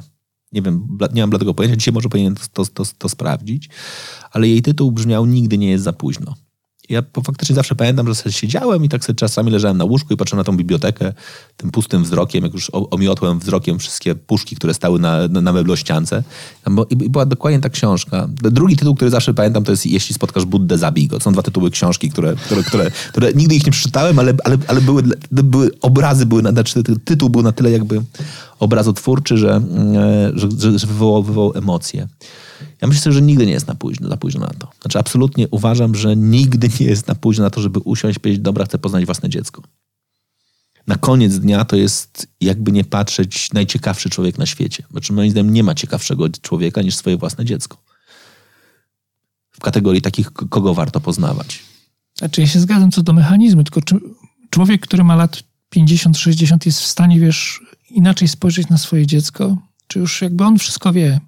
Nie mu się wydaje, że wszystko wie. Oczywiście, że tak, ale my to wiemy, że mu się wydaje. Tylko czy on ma w sobie taką siłę, żeby, wiesz, powiedzieć, okay. zakwestionować to, co do tej pory, wiesz, myślałem o swoim synu czy o swojej córce i zobaczyć, dobrze, usiądźmy, jesteśmy w punkcie zero, chcę cię mhm. poznać. Ja mam wrażenie, że to jest trudne bardzo. Znaczy, patrzę na swoją mamę, ma, kochana mama, 87 lat. Mhm. Bardzo dużo, tak? To już całe życie. Od 13 lat jest babcią. Dla niej e, cały czas jestem takim małym Marcinkiem, który jeszcze niewiele umie. Mhm. Rozumiesz? Ja już piątkę dzieci tutaj wychowuję. Mhm. A ona cały czas mi podsyła rady rodzicielskie swoje mhm. z lat 70., tak? To urocze. Ale to jest cudowne. Jeszcze słuchaj, naj, najfajniejsza rzecz, mam ten obrazek przed oczami. Kiedy urodziła się moja córka, pierwsza, czyli 13 lat temu, moja mama dała mi książkę albo kilka książek, które zachowała z lat 70. o wychowaniu dzieci. Tamtymi metodami oczywiście. Książki nie przystające do dzisiejszych czasów kompletnie, jeżeli od strony psychologicznej chociażby. Ale ona to, wiesz, trzymała 30 lat, tak, żeby mi to dać. Niesamowite to było. Czyli miała dobre intencje. Bardzo dobre intencje, ale cały czas mam wrażenie, że jakby ona jest taką, wiesz, jeszcze mamą na dzisiejsze czasy. I mam wrażenie, że jakby już nie wymagam od niej takiej zmiany. Jakby przyjmuję to, co mówi, nie? Czasem się to sprawdza. Nie mówię, że, że ona jakby kompletnie nie ma racji. Tylko, że już nie ma w sobie chyba takiego. Nie wiem, czy może sobie nie daje tej przestrzeni, bo już wie, że jest u schyłku swojego życia, że, że, że powinna zmienić swoje podejście, bo nie wiem, dzisiejsze badania naukowe pokazują coś innego niż ona twierdzi. Ona już wiesz, już wie swoje. Czy taki 50-60-latek jest w stanie tego, to zrobić? Nie wiem. To jest bardzo ciekawe pytanie dla mnie. Mam wrażenie, że najtrudniej jest to pokolenie zmienić, bo ono już jest takie, wiesz, pewne siebie, choć się myli. No nie, no myślę sobie, jakby badania pokazują, że ono jest pełne lęków, ono jest pełne obaw, ono, ono akurat jest, to jest naprawdę to pokolenie, które szuka odpowiedzi. Które szuka odpowiedzi na pytanie, czy ja by na pewno byłem dobrym ojcem, czy ja by na pewno zrobiłem dobrze. To jest, y, to akurat to pokolenie, to jestem, jestem bardziej niż przekonany, że to jest pokolenie obaw. I totalnie wierzę w to, że jeżeli w kategorii ojcostwa lub też rodzicielstwa ktoś chciałby pozbyć się swoich obaw i lęków, to jedyna droga, która jest, to jest poznaj. Poznaj i zaakceptuj. Tak, poznaj z miękkim brzuchem. Znaczy, I bez względu na to, ile, ile poświęciłeś czasu, po prostu powiedz sobie, dobra, dzisiaj jest ten punkt zero, zabierz tego swojego, nie wiem, 20-letniego syna lub 25-letnią córkę na tygodniowy wyjazd sam na sam i skup się nie na tym, żeby pokazywać mu swoją perspektywę, tylko żeby poznać jej perspektywę. I myślę, że to jest zawsze odkrywcze. I to jest totalnie jakby odkrywcze, budujące relacje, pokazujące. Często ten moment, wiesz, bo to jest trochę ten moment, że to, co ty powiedziałeś też o swojej mamie, my bardzo często jeszcze chyba bardziej unieważniamy swoje dzieci w momencie, kiedy oni stają się dziećmi, oni stają się rodzicami. Znaczy wtedy my stajemy się dziadkami i nagle odkrywamy totalnie swoją nową rolę i najgorzej jest, tak, jak w tej nowej roli sobie przypominamy, że będziemy drugi raz rodzicami. A to też się często zdarza. Znaczy, dla wielu dziadków zostanie dziadkiem jest takim momentem, w którym oni wpadają na pomysł, dobra, będę drugi raz rodzicem. To jest turbotoksyczne. Tak? To już jest w ogóle jakby, bo to frustruje dziecko. I nie chodzi o to, żebyś był niepomocny, to nie chodzi o to, żebyś nie był opiekuńczy, to nie chodzi o to, żeby można było tobie oddać dzieci na... To jest tysiąc innych rzeczy, tylko jakby bycie dziadkiem i bycie rodzicem to jest znowu, na przykład zakłada jedną najważniejszą rzeczą, to jest pogadać ze swoimi dziećmi pod tytułem, ok, jak chcesz ich wychowywać? Czy wyobrażasz sobie to, że przychodzą dziadkowie i mówią, słuchaj, mam pytanie, jaki masz pomysł na poznawanie swoich dzieci, bo nie chciałbym być w kontrze? Znaczy nam się trafiło rzeczywiście tak, że ze strony mojej żony akurat e, dziadkowie mm, przyjęli taką e, postawę mm, nie wiem jak to powiedzieć e, ładnie, że... Mm, Będą supportem. Tak, to na pewno, ale chodzi o to, że nawet w, informowaniu o tym, że chcieliby nam przekazać pewną myśl, mówią, że zrobicie jak chcecie, ale chciałbym okay. tylko powiedzieć. I to mi się bardzo podoba, nie? że jakby najpierw jest informacja, to będzie wasza decyzja, ale wysłuchajcie mojego zdania i tyle. Mhm. Ale potem się wycofują. Więc udało się tym dziadkom, bez żadnego nawet jakiegoś takiego wysiłku, w sensie, że nie usiedliśmy, że ustalamy zasady teraz, jak to będzie wyglądać. Przyjęli jakąś taką fajną, naturalną pozycję właśnie dziadków, e, którzy są, no właśnie, nie są drugimi rodzicami, czy tam second family, ten parents, mhm. tak? Tylko, że właśnie są, e, są w tej pozycji, która jeszcze dla mnie jest tajemnicą. Mhm. Ale jak był teraz dzień babci i dziadka, zadałem to pytanie na swoim fanpage'u. Bardzo fajne odpowiedzi były, bo też mnie babcie czytają. To jest bardzo ciekawe zjawisko. Nie wiem dlaczego, ale to jest fajne. I tam były odpowiedzi właśnie, że, że, że bycie babcią czy bycie dziadkiem to jest naprawdę inna rola i to jest rola... Mm, no i teraz tak, bo chodzi mi jedna myśl po głowie, ale nie pytałem tej osoby, czy mogę to powiedzieć, więc niech będzie anonimową osobą. Mhm. Ona nie chciała być dziadkiem, chociaż została dziadkiem. Mhm. I bardzo przez wiele lat się opierała byciu dziadkiem, bo jest, nie wiem, jeszcze za młody. Mhm. To był akurat właśnie ten mężczyzna, dziadek.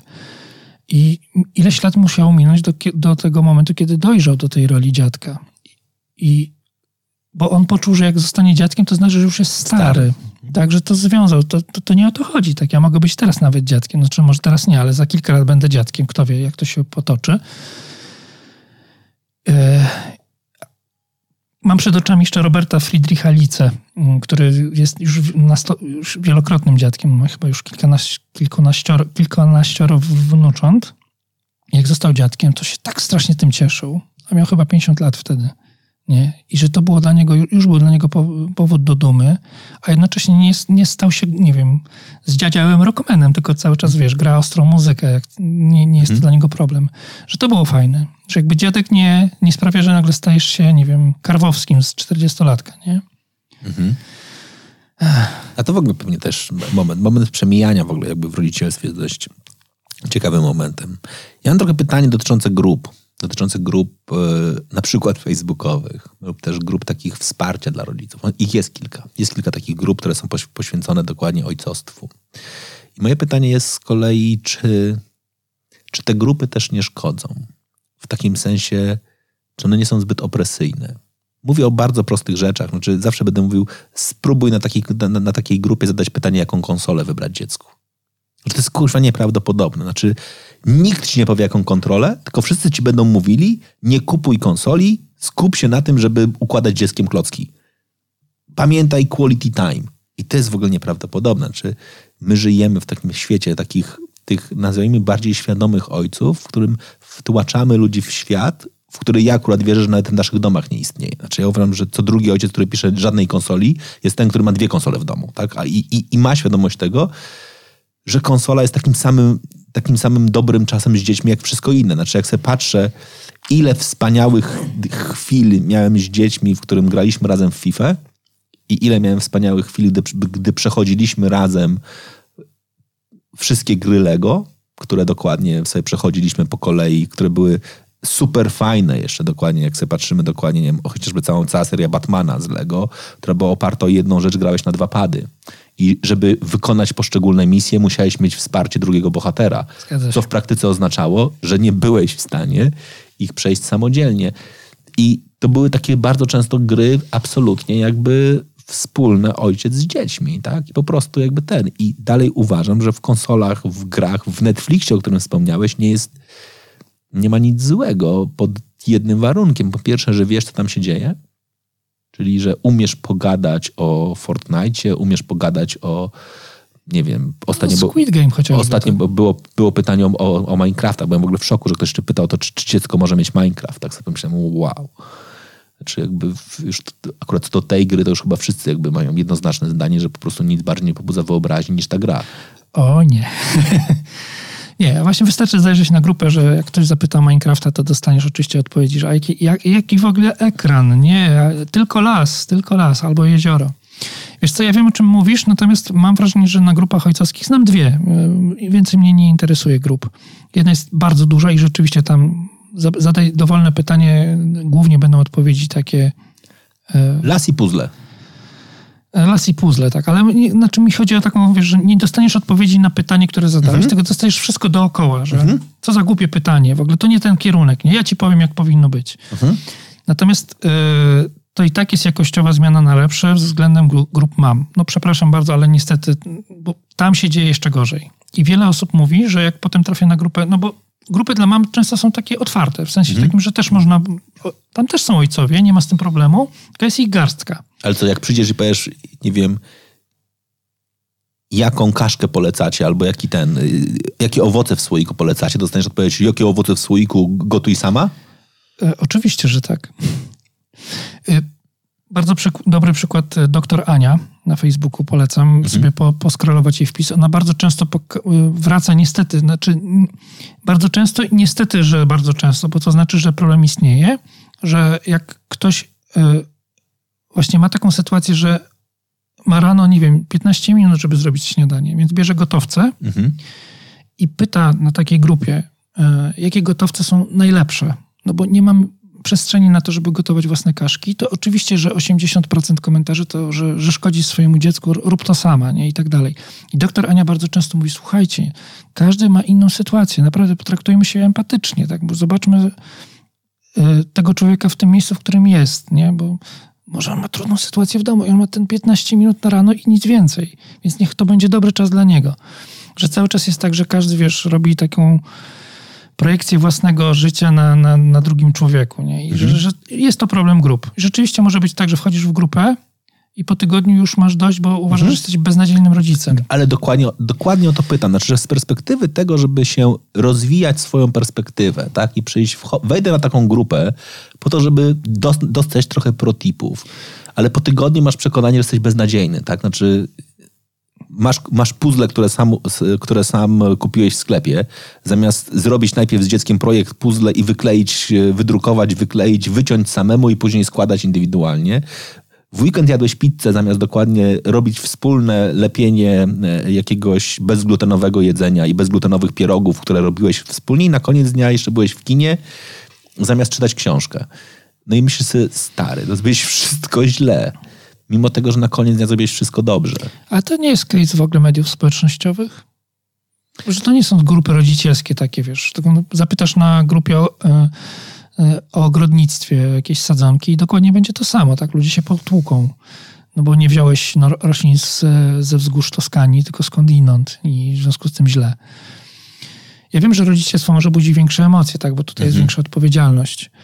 Ja mam wrażenie, że naprawdę... I większa niepewność. Znaczy, wydaje mi się, że moja, moja niepewność dotycząca tego, jak będzie wyglądał mój ogród, jest trochę mniejsza niż... Znaczy rośliny są przewidywalne we wzroście zdecydowanie. Dokładnie tak. Mhm. A, a nagle, i, i, jeżeli, jeżeli jestem tym rodzicem, który traktuje rodzicielstwo serio, bo to jest ten moment. Też ja trafiam na tą grupę w tym momencie, kiedy sobie myślę, kurczę, najczęściej to jest chyba taki moment, chcę być inny niż wzorzec, który miałem. Tak? Myślę, że to jest taki najczęstszy ten moment, w którym dokładnie zaczynam tam szukać. To jest ten moment pod tytułem nie podobało mi się rola rodziców moich, czyli oni jako rodzice byli nie tymi, który akceptuję, chcę moim dzieciom dać coś innego. Nie wiem, czy lepszego zawsze, tak? Chcę dać coś innego.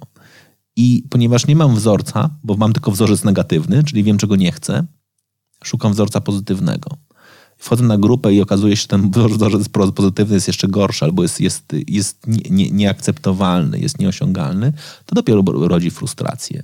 Tak? I wiesz, no, pytam trochę o to, czy, czy, czy w takim razie nie jest to miejsce dokładnie na otwartą przestrzeń? Czy to nie jest trochę tak, że ta, ta rozmowa właśnie dokładnie o takim rodzicielstwie, czy też o ojcostwie, bo akurat wiesz, że ojcostwo jest w ogóle jakby trudne, bo ono ma dwa, dwa, dwa wymiary, czyli ma wyobrażenie społeczne ma oczekiwanie, to jest w ogóle ciekawe. Znaczy, myślę sobie, to jest, jest drugi moment. Ja nie wiem, czy my mężczyźni, ale stawiam naprawdę pytanie, mamy jakieś oczekiwanie dotyczące tego, kim powinna być dobra mama. Tak? Czy patrząc na swoją partnerkę, jakby, nie wiem, rozmawiając ze swoimi, nie wiem, kolegami, obgadujemy swoje partnerki, mówiąc, ty zobacz, ona nie jest najlepszą mamą na świecie. A nie wiem, czy tak nie jest w przypadku kobiet. Tak? Ten moment po prostu niezadowolenia z roli ojca. Tak? Czy też w ogóle niezadowolenia z partnera. To jest w ogóle już to jest pewnie szerszy temat, w ogóle, który, który wynika. Ale jakby to, ten moment, wiesz, obgadywania i pokazywania jest trochę istotny. Więc nagle jak chcesz z tym mierzyć, myślisz sobie, kurczę, będę super tatą. Tak? Bach, wchodzę, super tata TV, bank. Okazuje się, że on mi nic nie mówi, bo on mówi, ja ci powiem, co się sprawdziło u mnie, ale to u ciebie musisz poszukać swojej własnej drogi. Sobie, kurwa, no ja pierdzielę, no przecież nie szukałem własnej drogi. Szukałem jasnych tipów. W związku z czym wejdę na grupę facebookową i powiem, słuchajcie, mam wolny weekend, chciałbym spędzić dziećmi, jaki polecacie film? Proste pytanie. Mam pomysł, obejrzę film wspólnie z dziećmi. Wydaje mi się to rozsądnym pomysłem. Jestem jeszcze wychowany, nie wiem, na kinie familijnym i pamiętałem, że zawsze kiedyś były, było kino familijne w telewizji. Nie, wiem, nie mam telewizora, więc wydaje mi się, że być może kino telewizyjne dalej jest. W sensie nie mam telewizji, mam telewizor, ale jakby tylko i wyłącznie platformy streamingowe. Natomiast jakby, kurczę, no i do, nie dostaniesz odpowiedzi na to pytanie. Znaczy, absolutnie pierwsza odpowiedź na pytanie, jaki film polecasz, dostaniesz weź dzieci, weź dzieci na spacer. Mhm. A ty powiesz, ale nie masz kaloszy, to kup kalosze, ale idź na spacer. No, wiesz, jakby totalnie, totalny absurd. No. To teraz ja widzę taką odpowiedź, że to chyba jest tak naprawdę mm, środek ciężkości trzeba by przesunąć gdzie indziej, czyli w ogóle o, mm, porozmawiać o tym, e, że my nie jesteśmy wyedukowani do dyskusji w internecie, do dyskusji w internecie. Okej. Okay że to jest chyba ten problem, że jak zadajesz pytanie, to oczekujesz prostej odpowiedzi. są takie grupy, gdzie mm, na przykład szczepienia rozwiewamy wątpliwości. Y, ona jest moderowana przez kilka osób. I jeżeli ktoś zadaje pytanie i dostaje odpowiedź, to dyskusja jest zamknięta. I to mi się bardzo podoba. Okej. Okay. I tam już nie ma dyskusji na to, że ale u mnie coś innego zadziałało, nie? Tylko jeżeli, bo tam są lekarze, więc jeżeli lekarz udziela odpowiedzi, to człowiek zadający pytanie otrzymał odpowiedź, można zamknąć dyskusję. I po prostu nie ma możliwości dodawania komentarzy. Zastanawiam się, czy to nie jest dobre. Mhm. Wiesz, jeż, tylko tam trzeba mieć już armię tych moderatorów, nie do tego, żeby to, żeby tym administrować. W przypadku grup ojcowskich, wiesz co, ja naprawdę mam takie poczucie, że ja lubię te grupy ojcowskie. One nie wszystkie, może nie każda dyskusja jest fajna. Często są dyskusje, które budzą, wiadomo będzie, że będą dyskusje, będą emocje w dyskusjach o chrzest na przykład, tak? To to jest po prostu... Naprawdę? Erupcja skrajnych postaw, tak? Ale czekaj, chcesz mi powiedzieć, że ludzie na przykład w ogóle pytają w internecie o chrzest? Nie, znaczy nie chodzi o sam, co, co, co, na, e, co czy, czy chrzcić, czy nie. Okej. Okay. Ale na przykład y, jestem ojcem chrzestnym, chciałem coś kupić. A, okej. Okay. Ale wiesz, oczywiście pierwsze komentarze, jaki chrzest? Nie można chrzcić dzieci, nie? Okay. Masz, masz dyskusje światopoglądowe. Okay. To się zdarzają takie dyskusje na grupach ojcowskich i tam masz 200 komentarzy i co kolejny to oczywiście ostrzejszy, tak? Mm, natomiast mam wrażenie, że jeżeli chcesz zadać pytanie bardzo konkretne, to oczywiście oprócz takiej garści odpowiedzi od czapy, w końcu pada ta jedna okay. właściwa.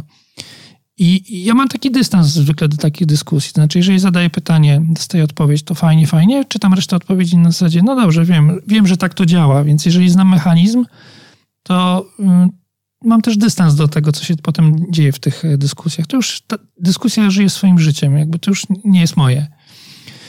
Ale wiele osób naprawdę mówi, nie jestem administratorem takiej grupy. Kiedyś byłem na początku mhm. istnienia grupy, jestem tatą, ale to było bardzo dawno temu.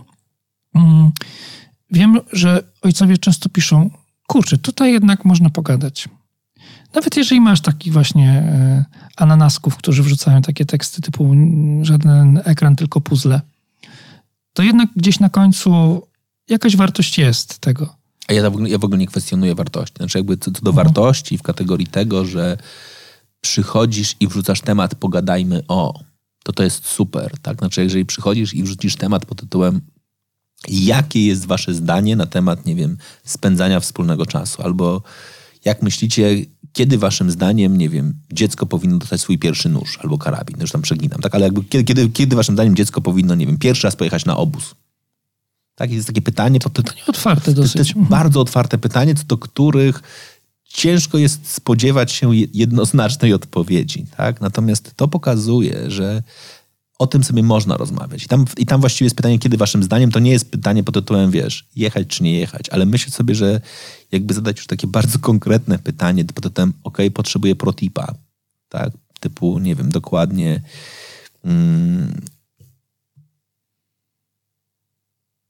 jaki, jaki pad dla dziecka najlepszy, albo dokładnie, nie wiem, jaki tablet dla dziecka? Albo wiesz, takie już pytanie, to sobie myślisz, kurczę, to nie jest miejsce na, na pytania pa, parentingowe, tylko na pytania technologiczne. To idź do grupy faktycznie grających, ale z drugiej strony chcesz mieć tę perspektywę ojca. Myślę, to co chcesz jeszcze dostać, to chcesz się upewnić o tym, że są na świecie ludzie, których dzieci też mają tablety.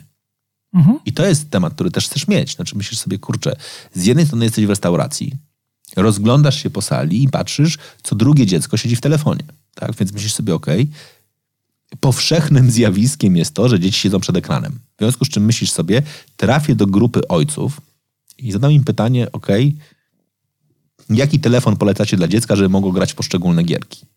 I słyszysz co? Nie, nie ma. I masz taki, wiesz, no masz turbodysonans, tak, poznawczy, pod tytułem z jednej strony w świecie, który znasz i który obserwujesz, widzisz, że dzieci grają, a z drugiej strony słyszysz, że, że jak pytasz o to, w co grają, to nie ma odpowiedzi. Tak jest spytać, jaka jest gra najfajniejsza, tak? To zamiast, wiesz, no, jak ludzie mówią, żadnych gier, żadnych gier, żadnych gier, powiedzmy sobie szczerze, tak? No kurczę, nie wierzę w to na koniec dnia, jednakże jestem trochę mm, po tej, po tej stronie psychologicznej, że ludzie, którzy akceptują na poziomie, nie wiem, Lego ich serię gier e, elektronicznych, że tam absolutnie ten miliard razy przekonany, że tam faktycznie konsultacje dotyczące psychologów były na każdym jednym etapie. Jest oczywiście pytanie dotyczące szkodliwości, czy jeżeli dziecko gra w tą grę 12 godzin dziennie, tak, to, to, to już jest zupełnie inny wymiar. Co nie zmienia faktu, że są takie sytuacje, w których po prostu potrzebujesz zająć czymś dziecko. I każdy z nas przez to przeszedł. My byliśmy zajmowani innymi rzeczami, ulubioną zabawką, którą nas rodzice starali się nas zająć przez cały dzień, było puszczanie bączka i to było jakkolwiek idiotyczna gra, to faktycznie, ponieważ była jedyną aktywnością. Ten drugą to był patyk, w którym mogliśmy stukać w barierki. Dzisiaj nie wyobrażam sobie, żebyś pozwolił dziecku zająć się stukaniem w barierki z jednego prostego powodu. Jak ja byłem dzieckiem i siedziałem na, na, na, na tym, na, na balkonie i napieprzałem dokładnie w barierki, to po pierwsze był hałas na całe osiedle, więc dzisiaj by na pewno 164 sąsiadów przyszło natychmiast. Po drugie, za chwilę miałbym moi rodzice mieliby sprawę o nie, nie, nie, nieodpowiednie zachowanie i zabezpieczenie dziecka, że stawili mnie samego na, bar, na balkonie. No. Przecież wiadomo jest, że mogłem się przycisnąć przez te barierki i wypaść. No. To, że one były zabezpieczone i to, że nie mogłem tego zrobić, to już jest inną kwestią. To, że faktycznie by ten, gdybym musiał to zrobić, musiałbym to zrobić naprawdę bardzo, bardzo, bardzo, bardzo celowo. I dzisiaj oczywiście jest tak, że pewnie wtedy raz na jakiś czas jakieś dziecko spadło, nikt tego, o tym nie pisał w internecie, więc tego nawet nie wiedzieliśmy. Ale jakby są takie rzeczy, które wiesz, znaczy ta opresyjność na rodzicu pod tytułem na pewno zrobiłeś coś nieodpowiedzialnie, tak? Wiesz, no, z jednej strony chcesz być tym dokładnie wspierającym rodzicem, który mówi, dobra, dam dziecku szansę popełnić, e, popełnić błąd, co w praktyce na przykład oznacza, nie wiem, odwieczne pytanie, w jakim wieku dziecko może po raz pierwszy iść, zostać samo w domu? I na tej grupie dowiesz się, że nigdy właśnie do 34 roku życia nie ma szans, bo, bo, bo nie należy mu zaufać, tak? A dokładnie jesteśmy z tego samego pokolenia co ja, które zostawało samo w domu pewnie absolutnie od samego początku. I nie, że zostawało samo tylko dlatego, tylko że miało klucz na szyi, żeby wrócić do domu w wieku kilku lat tak? i wiedziało, jak to zrobić, tak? bo, bo wszyscy mhm. wiedzieli, jak to zrobić. Tak? I ja oczywiście jakby w dużej mierze, to nie jest tak, że ja trochę gloryfikuję tam czy czasy, bo uważam, że były turbopatologiczne, jeśli chodzi o wiele elementów wychowania. Natomiast uważam trochę tak, że na pewno były mniej opresyjne dla, dla rodziców. Tak? Znaczy, że myśmy nie wtłaczali rodzicom do głowy mówienia jesteście złymi rodzicami, bo, bo nie jesteście wystarczająco eko, gluten free i wszystko inne. Tak? Znaczy, że, że to, że dajecie przestrzeń nie powodowało, że miałeś wyrzuty sumienia. Tak? To, że faktycznie nikt nam nie powiedział, że oprócz dania przestrzeni jeszcze musisz dać uwagę, to już, było, to już, to już była inna historia. Tak? Ale to są takie, takie tematy. Może to jest powód, dla którego tak mało jest e, ojców przestrzeni internetowej właśnie, bo nie chcą się wystawiać na taką krytykę. I to jest ciekawe, bo teraz jak, jak zacząłeś, jak, jak teraz to powiedziałeś, to sobie pomyślałem, że znam bardzo dużo fantastycznych ojców też. Takich naprawdę fantastycznych, takich naprawdę zaangażowanych, którzy myślę sobie, że w takich, w takich miejscach by się nie, uda, nie ujawnili. Że oni trochę żyją, oni żyją według tego ojcostwa na własnych zasadach, mhm.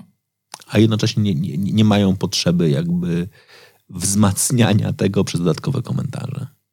Ale też myślę o nich, teraz myślę o bardzo konkretnych osobach, są wszystko osoby, które mają już faktycznie no, duże dzieci. Znaczy, w którym ten, ten, ten też ta, ta fascynacja byciem ojcem jest trochę już na, na drugim planie. Dzisiaj, jesteś fan, dzisiaj mają fan, fascynację bycie fan, byciem fanem. Tak? Jest taki moment. Znaczy, jest taki moment, który ja, ja na przykład dzisiaj myślę, mogę, mogę sobie powiedzieć, że ja chyba dzisiaj wchodzę z perspektywy Gdybym miał dzisiaj powiedzieć, czym jest moje ojcostwo, to jest bycie największym fanem swoich dzieci. Takim, -hmm. takim, takim kibicem. Fajne takim, takim absolutnie -hmm. takim gościem, który już sobie myśli, dobra, Ja już dzisiaj, jeżeli, jeżeli coś chcę robić z dziećmi, to się chcę chwalić ich sukcesami, chcę przybijać im piątki i świętować ich sukcesy, ale faktycznie one już muszą być ich. Tak? To już nie jest, że ja im piszę tą, tą płytę, którą oni mają zagrać. Oni niech sobie zagrają swój kawałek, a ja będę po prostu czekał z wytęsknieniem, kiedy ją wydadzą. Tak? I to jest mhm. taki, taki moment, który się pojawia.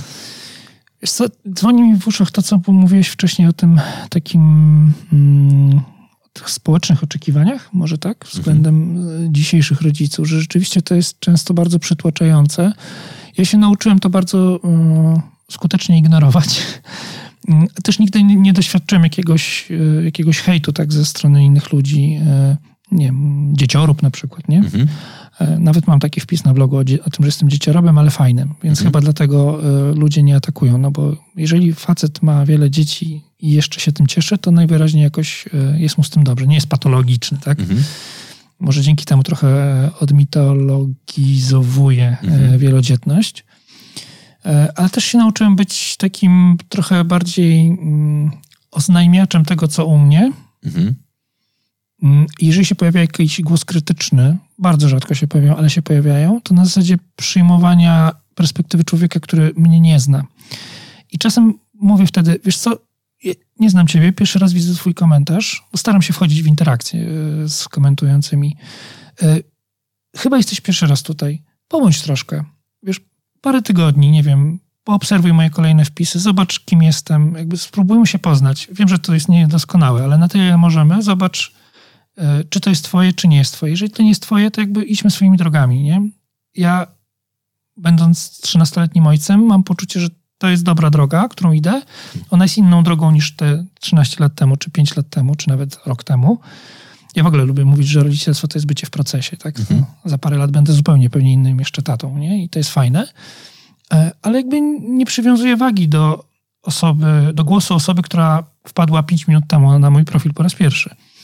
E, usłyszałem takie fajne zdanie w 2021 roku na konferencji zresztą, że żeby nie przejmować się opiniami ludzi, których i tak byśmy nie zapytali o zdanie. Mhm. A to jest największa liczba komentarzy, to są właśnie ludzie, których i tak byśmy nie zapytali o zdanie, więc po co się przejmować ich negatywnym głosem? Chyba, że zwracają uwagę na ważną rzecz, na nasz błąd, nie? To wtedy warto może to przemyśleć.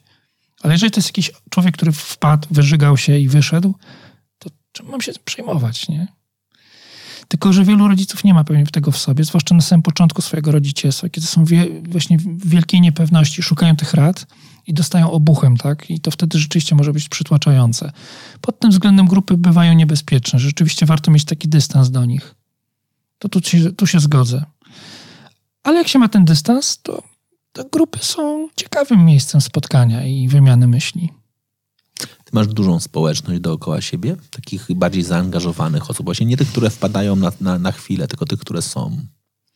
Właśnie nie wiem, jak to zmierzyć, wiesz, bo jeżeli byśmy mówili o liczbach osób, które polajkowały fanpage, no to to jest tam 8 tysięcy z hakiem, tak? Mhm. E, docieram miesięcznie do kilkudziesięciu tysięcy. Czy to jest społeczność wokół mnie zgromadzona? Tego nie wiem, no bo to mhm. się wyświetla czasem może przypadkowo. Mm.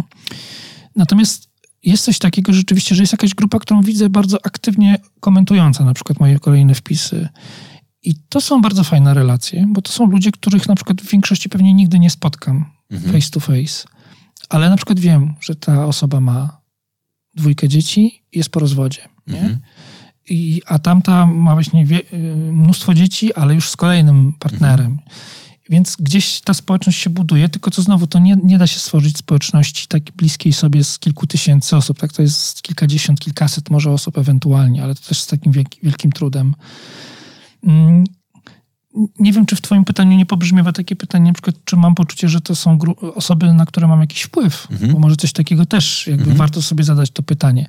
To mam wrażenie, że, częst, że czasem wracają takie osoby, o których nawet zapomniałem, Wiem, że trzy lata temu coś człowiek u mnie skomentował i nagle się okazuje, że komentuje teraz. Mhm. I, I dzieli się tym, że jakby coś w nim się zmieniło od tamtego czasu. Być może jedno zdanie, które powiedziałem wtedy, czy napisałem, zaczęło w nim pracować. E, nie chcę powiedzieć, że wychowałem człowieka, ale że jakby, wiesz, taka myśl, która, którą zaszczepiłem, na zasadzie tej, której, o której powiedziałem, czyli to jest moje, może być twoje, ale nie musi. Mhm. Jednak stało się jego, ale zostało przez niego przepracowane i go odmieniło od środka.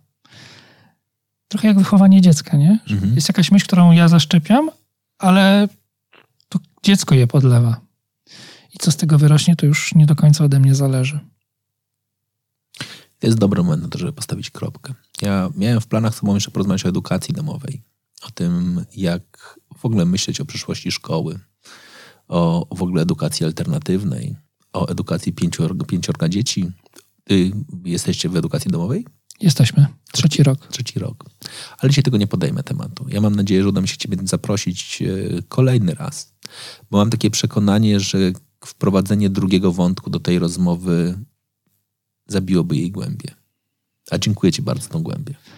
Ja mam wrażenie, że była smutna rozmowa, wiesz? Naprawdę? No, nie wiem dlaczego. Ale ja bym, ja bym ją nazwał bardziej refleksyjną. Ona mi dużo dała. Ona mi dużo otwiera jakby tak z takiej perspektywy też mojej, mojej jako ojca.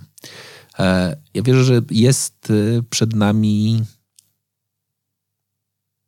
chyba ta rozmowa mi bardzo pokazała, że to, co powiedziałem, co, co Michał e, mówi, ten, ten kryzys, kryzys męskości, myślę, że jest bardzo silny. Znaczy, my musimy się odnaleźć w nowej roli. Pewnie nie jest nam łatwo od, odnaleźć się w tej nowej roli, bo to musi być rola nasza a to, co ty powiedziałeś, jest pewnie jeszcze silniejsze w tym wszystkim, a mianowicie, że to nie może być rola, w którą chcą nas wtłoczyć nasze partnerki, tak, mamy naszych dzieci. To nie może być ta wizja tego, jakim mamy być ojcem z perspektywy kobiety. Tylko dlatego, że my nie mamy być mamami, my nie mamy być drugą mamą, mamy być drugim ojcem, mamy być niezależnym, mamy być nieopresyjnym, tak? mamy być tym, którym się nie straszy w domu, co jest w ogóle dla mnie, to tak jak powiedziesz, to, to powiedziałem, to jest dla mnie naprawdę odkrycie ostatnich dni, kiedy tam z, z tysiące różnych powodów mieliśmy taką dyskusję, ja sobie dokładnie przypomniałem ten moment, że ojciec był w domu straszakiem, tak? I że absolutnie nawykowym było mówienie, jak przyjdzie ojciec, to zobaczysz, i jak wielu ojców, moim zdaniem, miało przerąbane z tym. Znaczy, myślę, naprawdę jestem w stanie sobie wyobrazić historię, w którym ojciec, który chciał być wspiera, wspierającym ojcem, musiał zdjąć pas, zamknąć drzwi do pokoju, poprosić dziecko, żeby krzyczało. On w tym czasie prał kanapę, żeby było słychać, że niby dostaje, dostaje lanie. Musiał przytulić dziecko, powiedzieć, wcale nie jestem na ciebie zły, ale jednocześnie w oczach jakby pozostałych członków rodziny musiał trzymać tą fasadę tego groźnego kata i tyrana, tak? Znaczy wiesz, znaczy, i to, to już przerysowuje, tak? Natomiast ten moment, w którym takim naturalnym wzorcem społecznym był opresyjny ojciec w rozumieniu, on musi być surowy. On musi wymagać, on musi ciosać bardziej niż ktokolwiek na, na świecie. Był jakimś chorym, chorym modelem. Tak? Zdaję sobie sprawę z tego, że po prostu nie było innego. Tak mówiły badania. Tak? Badania mówiły, że dziecko dla równowagi i dla rozwoju potrzebuje dwóch yin yang, dwóch przeciw... Dwóch Dobry przeciw, zły policjant. Dobre, dobrego złego policjanta i, i tak dalej, co, co było kompletnie bzdurą. Dziecko potrzebuje zasad, reguł i granic. I to nie ma kompletnie znaczenia, kto, kto, je, kto je określa. One muszą być określone, a dziecko musi mieć prawo je przekroczyć. Ekscytując się tym a jednocześnie wiedząc, że robi źle. Tak? I, I to jest coś, co jest, co, co, co jest ważne. Tak? I to jest coś, co, co pewnie ma znaczenie. Ale jeszcze potrzebuje, wiesz, inspiracji, wsparcia, zachwytu. Ty, ty, tysiąca innych rzeczy. Znaczy tak. w, ogóle jakby, w, w, ogóle pamiętanie o tym, że pewnie moglibyśmy sobie o tym rozmawiać, a, ponieważ jakby zajmuję się zawodowo emocjami, to pewnie w ogóle ten moment, w którym musielibyśmy odkryć, bo to jest chyba największy problem dorosłych, że emocje są dobre. Wszystkie emocje są dobre. Mhm. Wszystkie emocje są ważne a my lubimy te, te, emocje pozytywne. Tak? My dajemy przestrzeń na to, żeby nasze dzieci się śmiały, chichrały, były zadowolone. Nie dajemy przestrzeni na to, żeby były złe, żeby były smutne. My, żad, nikt z nas nie mówi nie ciesz się do dziecka, często mówimy nie smuć się. My nie mówimy do dzieci, nie wiem, nie raduj się, ale, ale mówimy nie bądź zły mimo tego, że za złością i za radością dokładnie stoi pobudzenie emocjonalne, bardzo ważne, które trzeba wyrazić. Mi marzy się świat, w którym faktycznie jako rodzice będziemy dawali przestrzeń na złość, będziemy dawali przestrzeń na smutek. Najpierw sobie. W ogóle najpierw sobie, a dopiero później dzieciom, ale to, to już dłuższa dyskusja. Z czym zostajesz? Chyba z tym, że jestem cały czas w procesie. Wiesz co, bo zada, zadawałeś takie pytania, które sięgały trochę właśnie czasów przeszłych i już będących za mną. E, jestem, taki, jestem ciekaw, co będzie za jakiś czas, za rok czy za dwa. Czy jak się spotkamy. Ja ci zapraszam. Przyjmuję. E, możemy nawet w podobnym temacie, ale zobaczyć siebie, wiesz, za te dwa lata. Mhm. Na ile się zmieniliśmy my, na ile się zmieniły nasze dzieci i na ile się zmieniło właśnie okoliczności, czyli jakby społeczny odbiór ojca.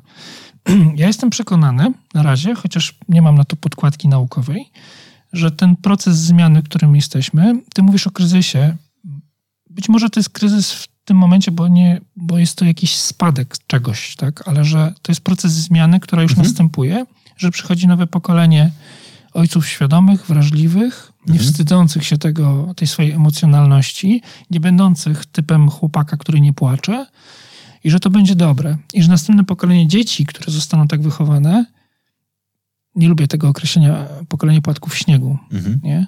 że to jest dobre, że to mhm. naprawdę to są ludzie, którzy są świadomi swoich emocji, że to mhm. będzie pokolenie, które potem wejdzie w swoją dorosłość już bez potrzeby przepracowania tego na terapii.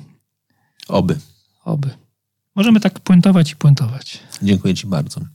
Ja mam nadzieję, że to otworzyło Wam oczy na to, jak myśleć inaczej o ojcostwie. Być może utwierdziło Was w przekonaniu, że jesteście w dobrym miejscu, być może zainspirowało do tego, żeby myśleć trochę inaczej. W końcu o to chodzi w tych rozmowach. Na koniec dnia jedna z najważniejszych zasad, która mi przy, przyświeca, to jest rozmawiać z ludźmi, którzy żyją na własnych zasadach i inspirować Was do tego, żebyście robili dokładnie to samo. Dziękuję bardzo. Dzięki wielkie.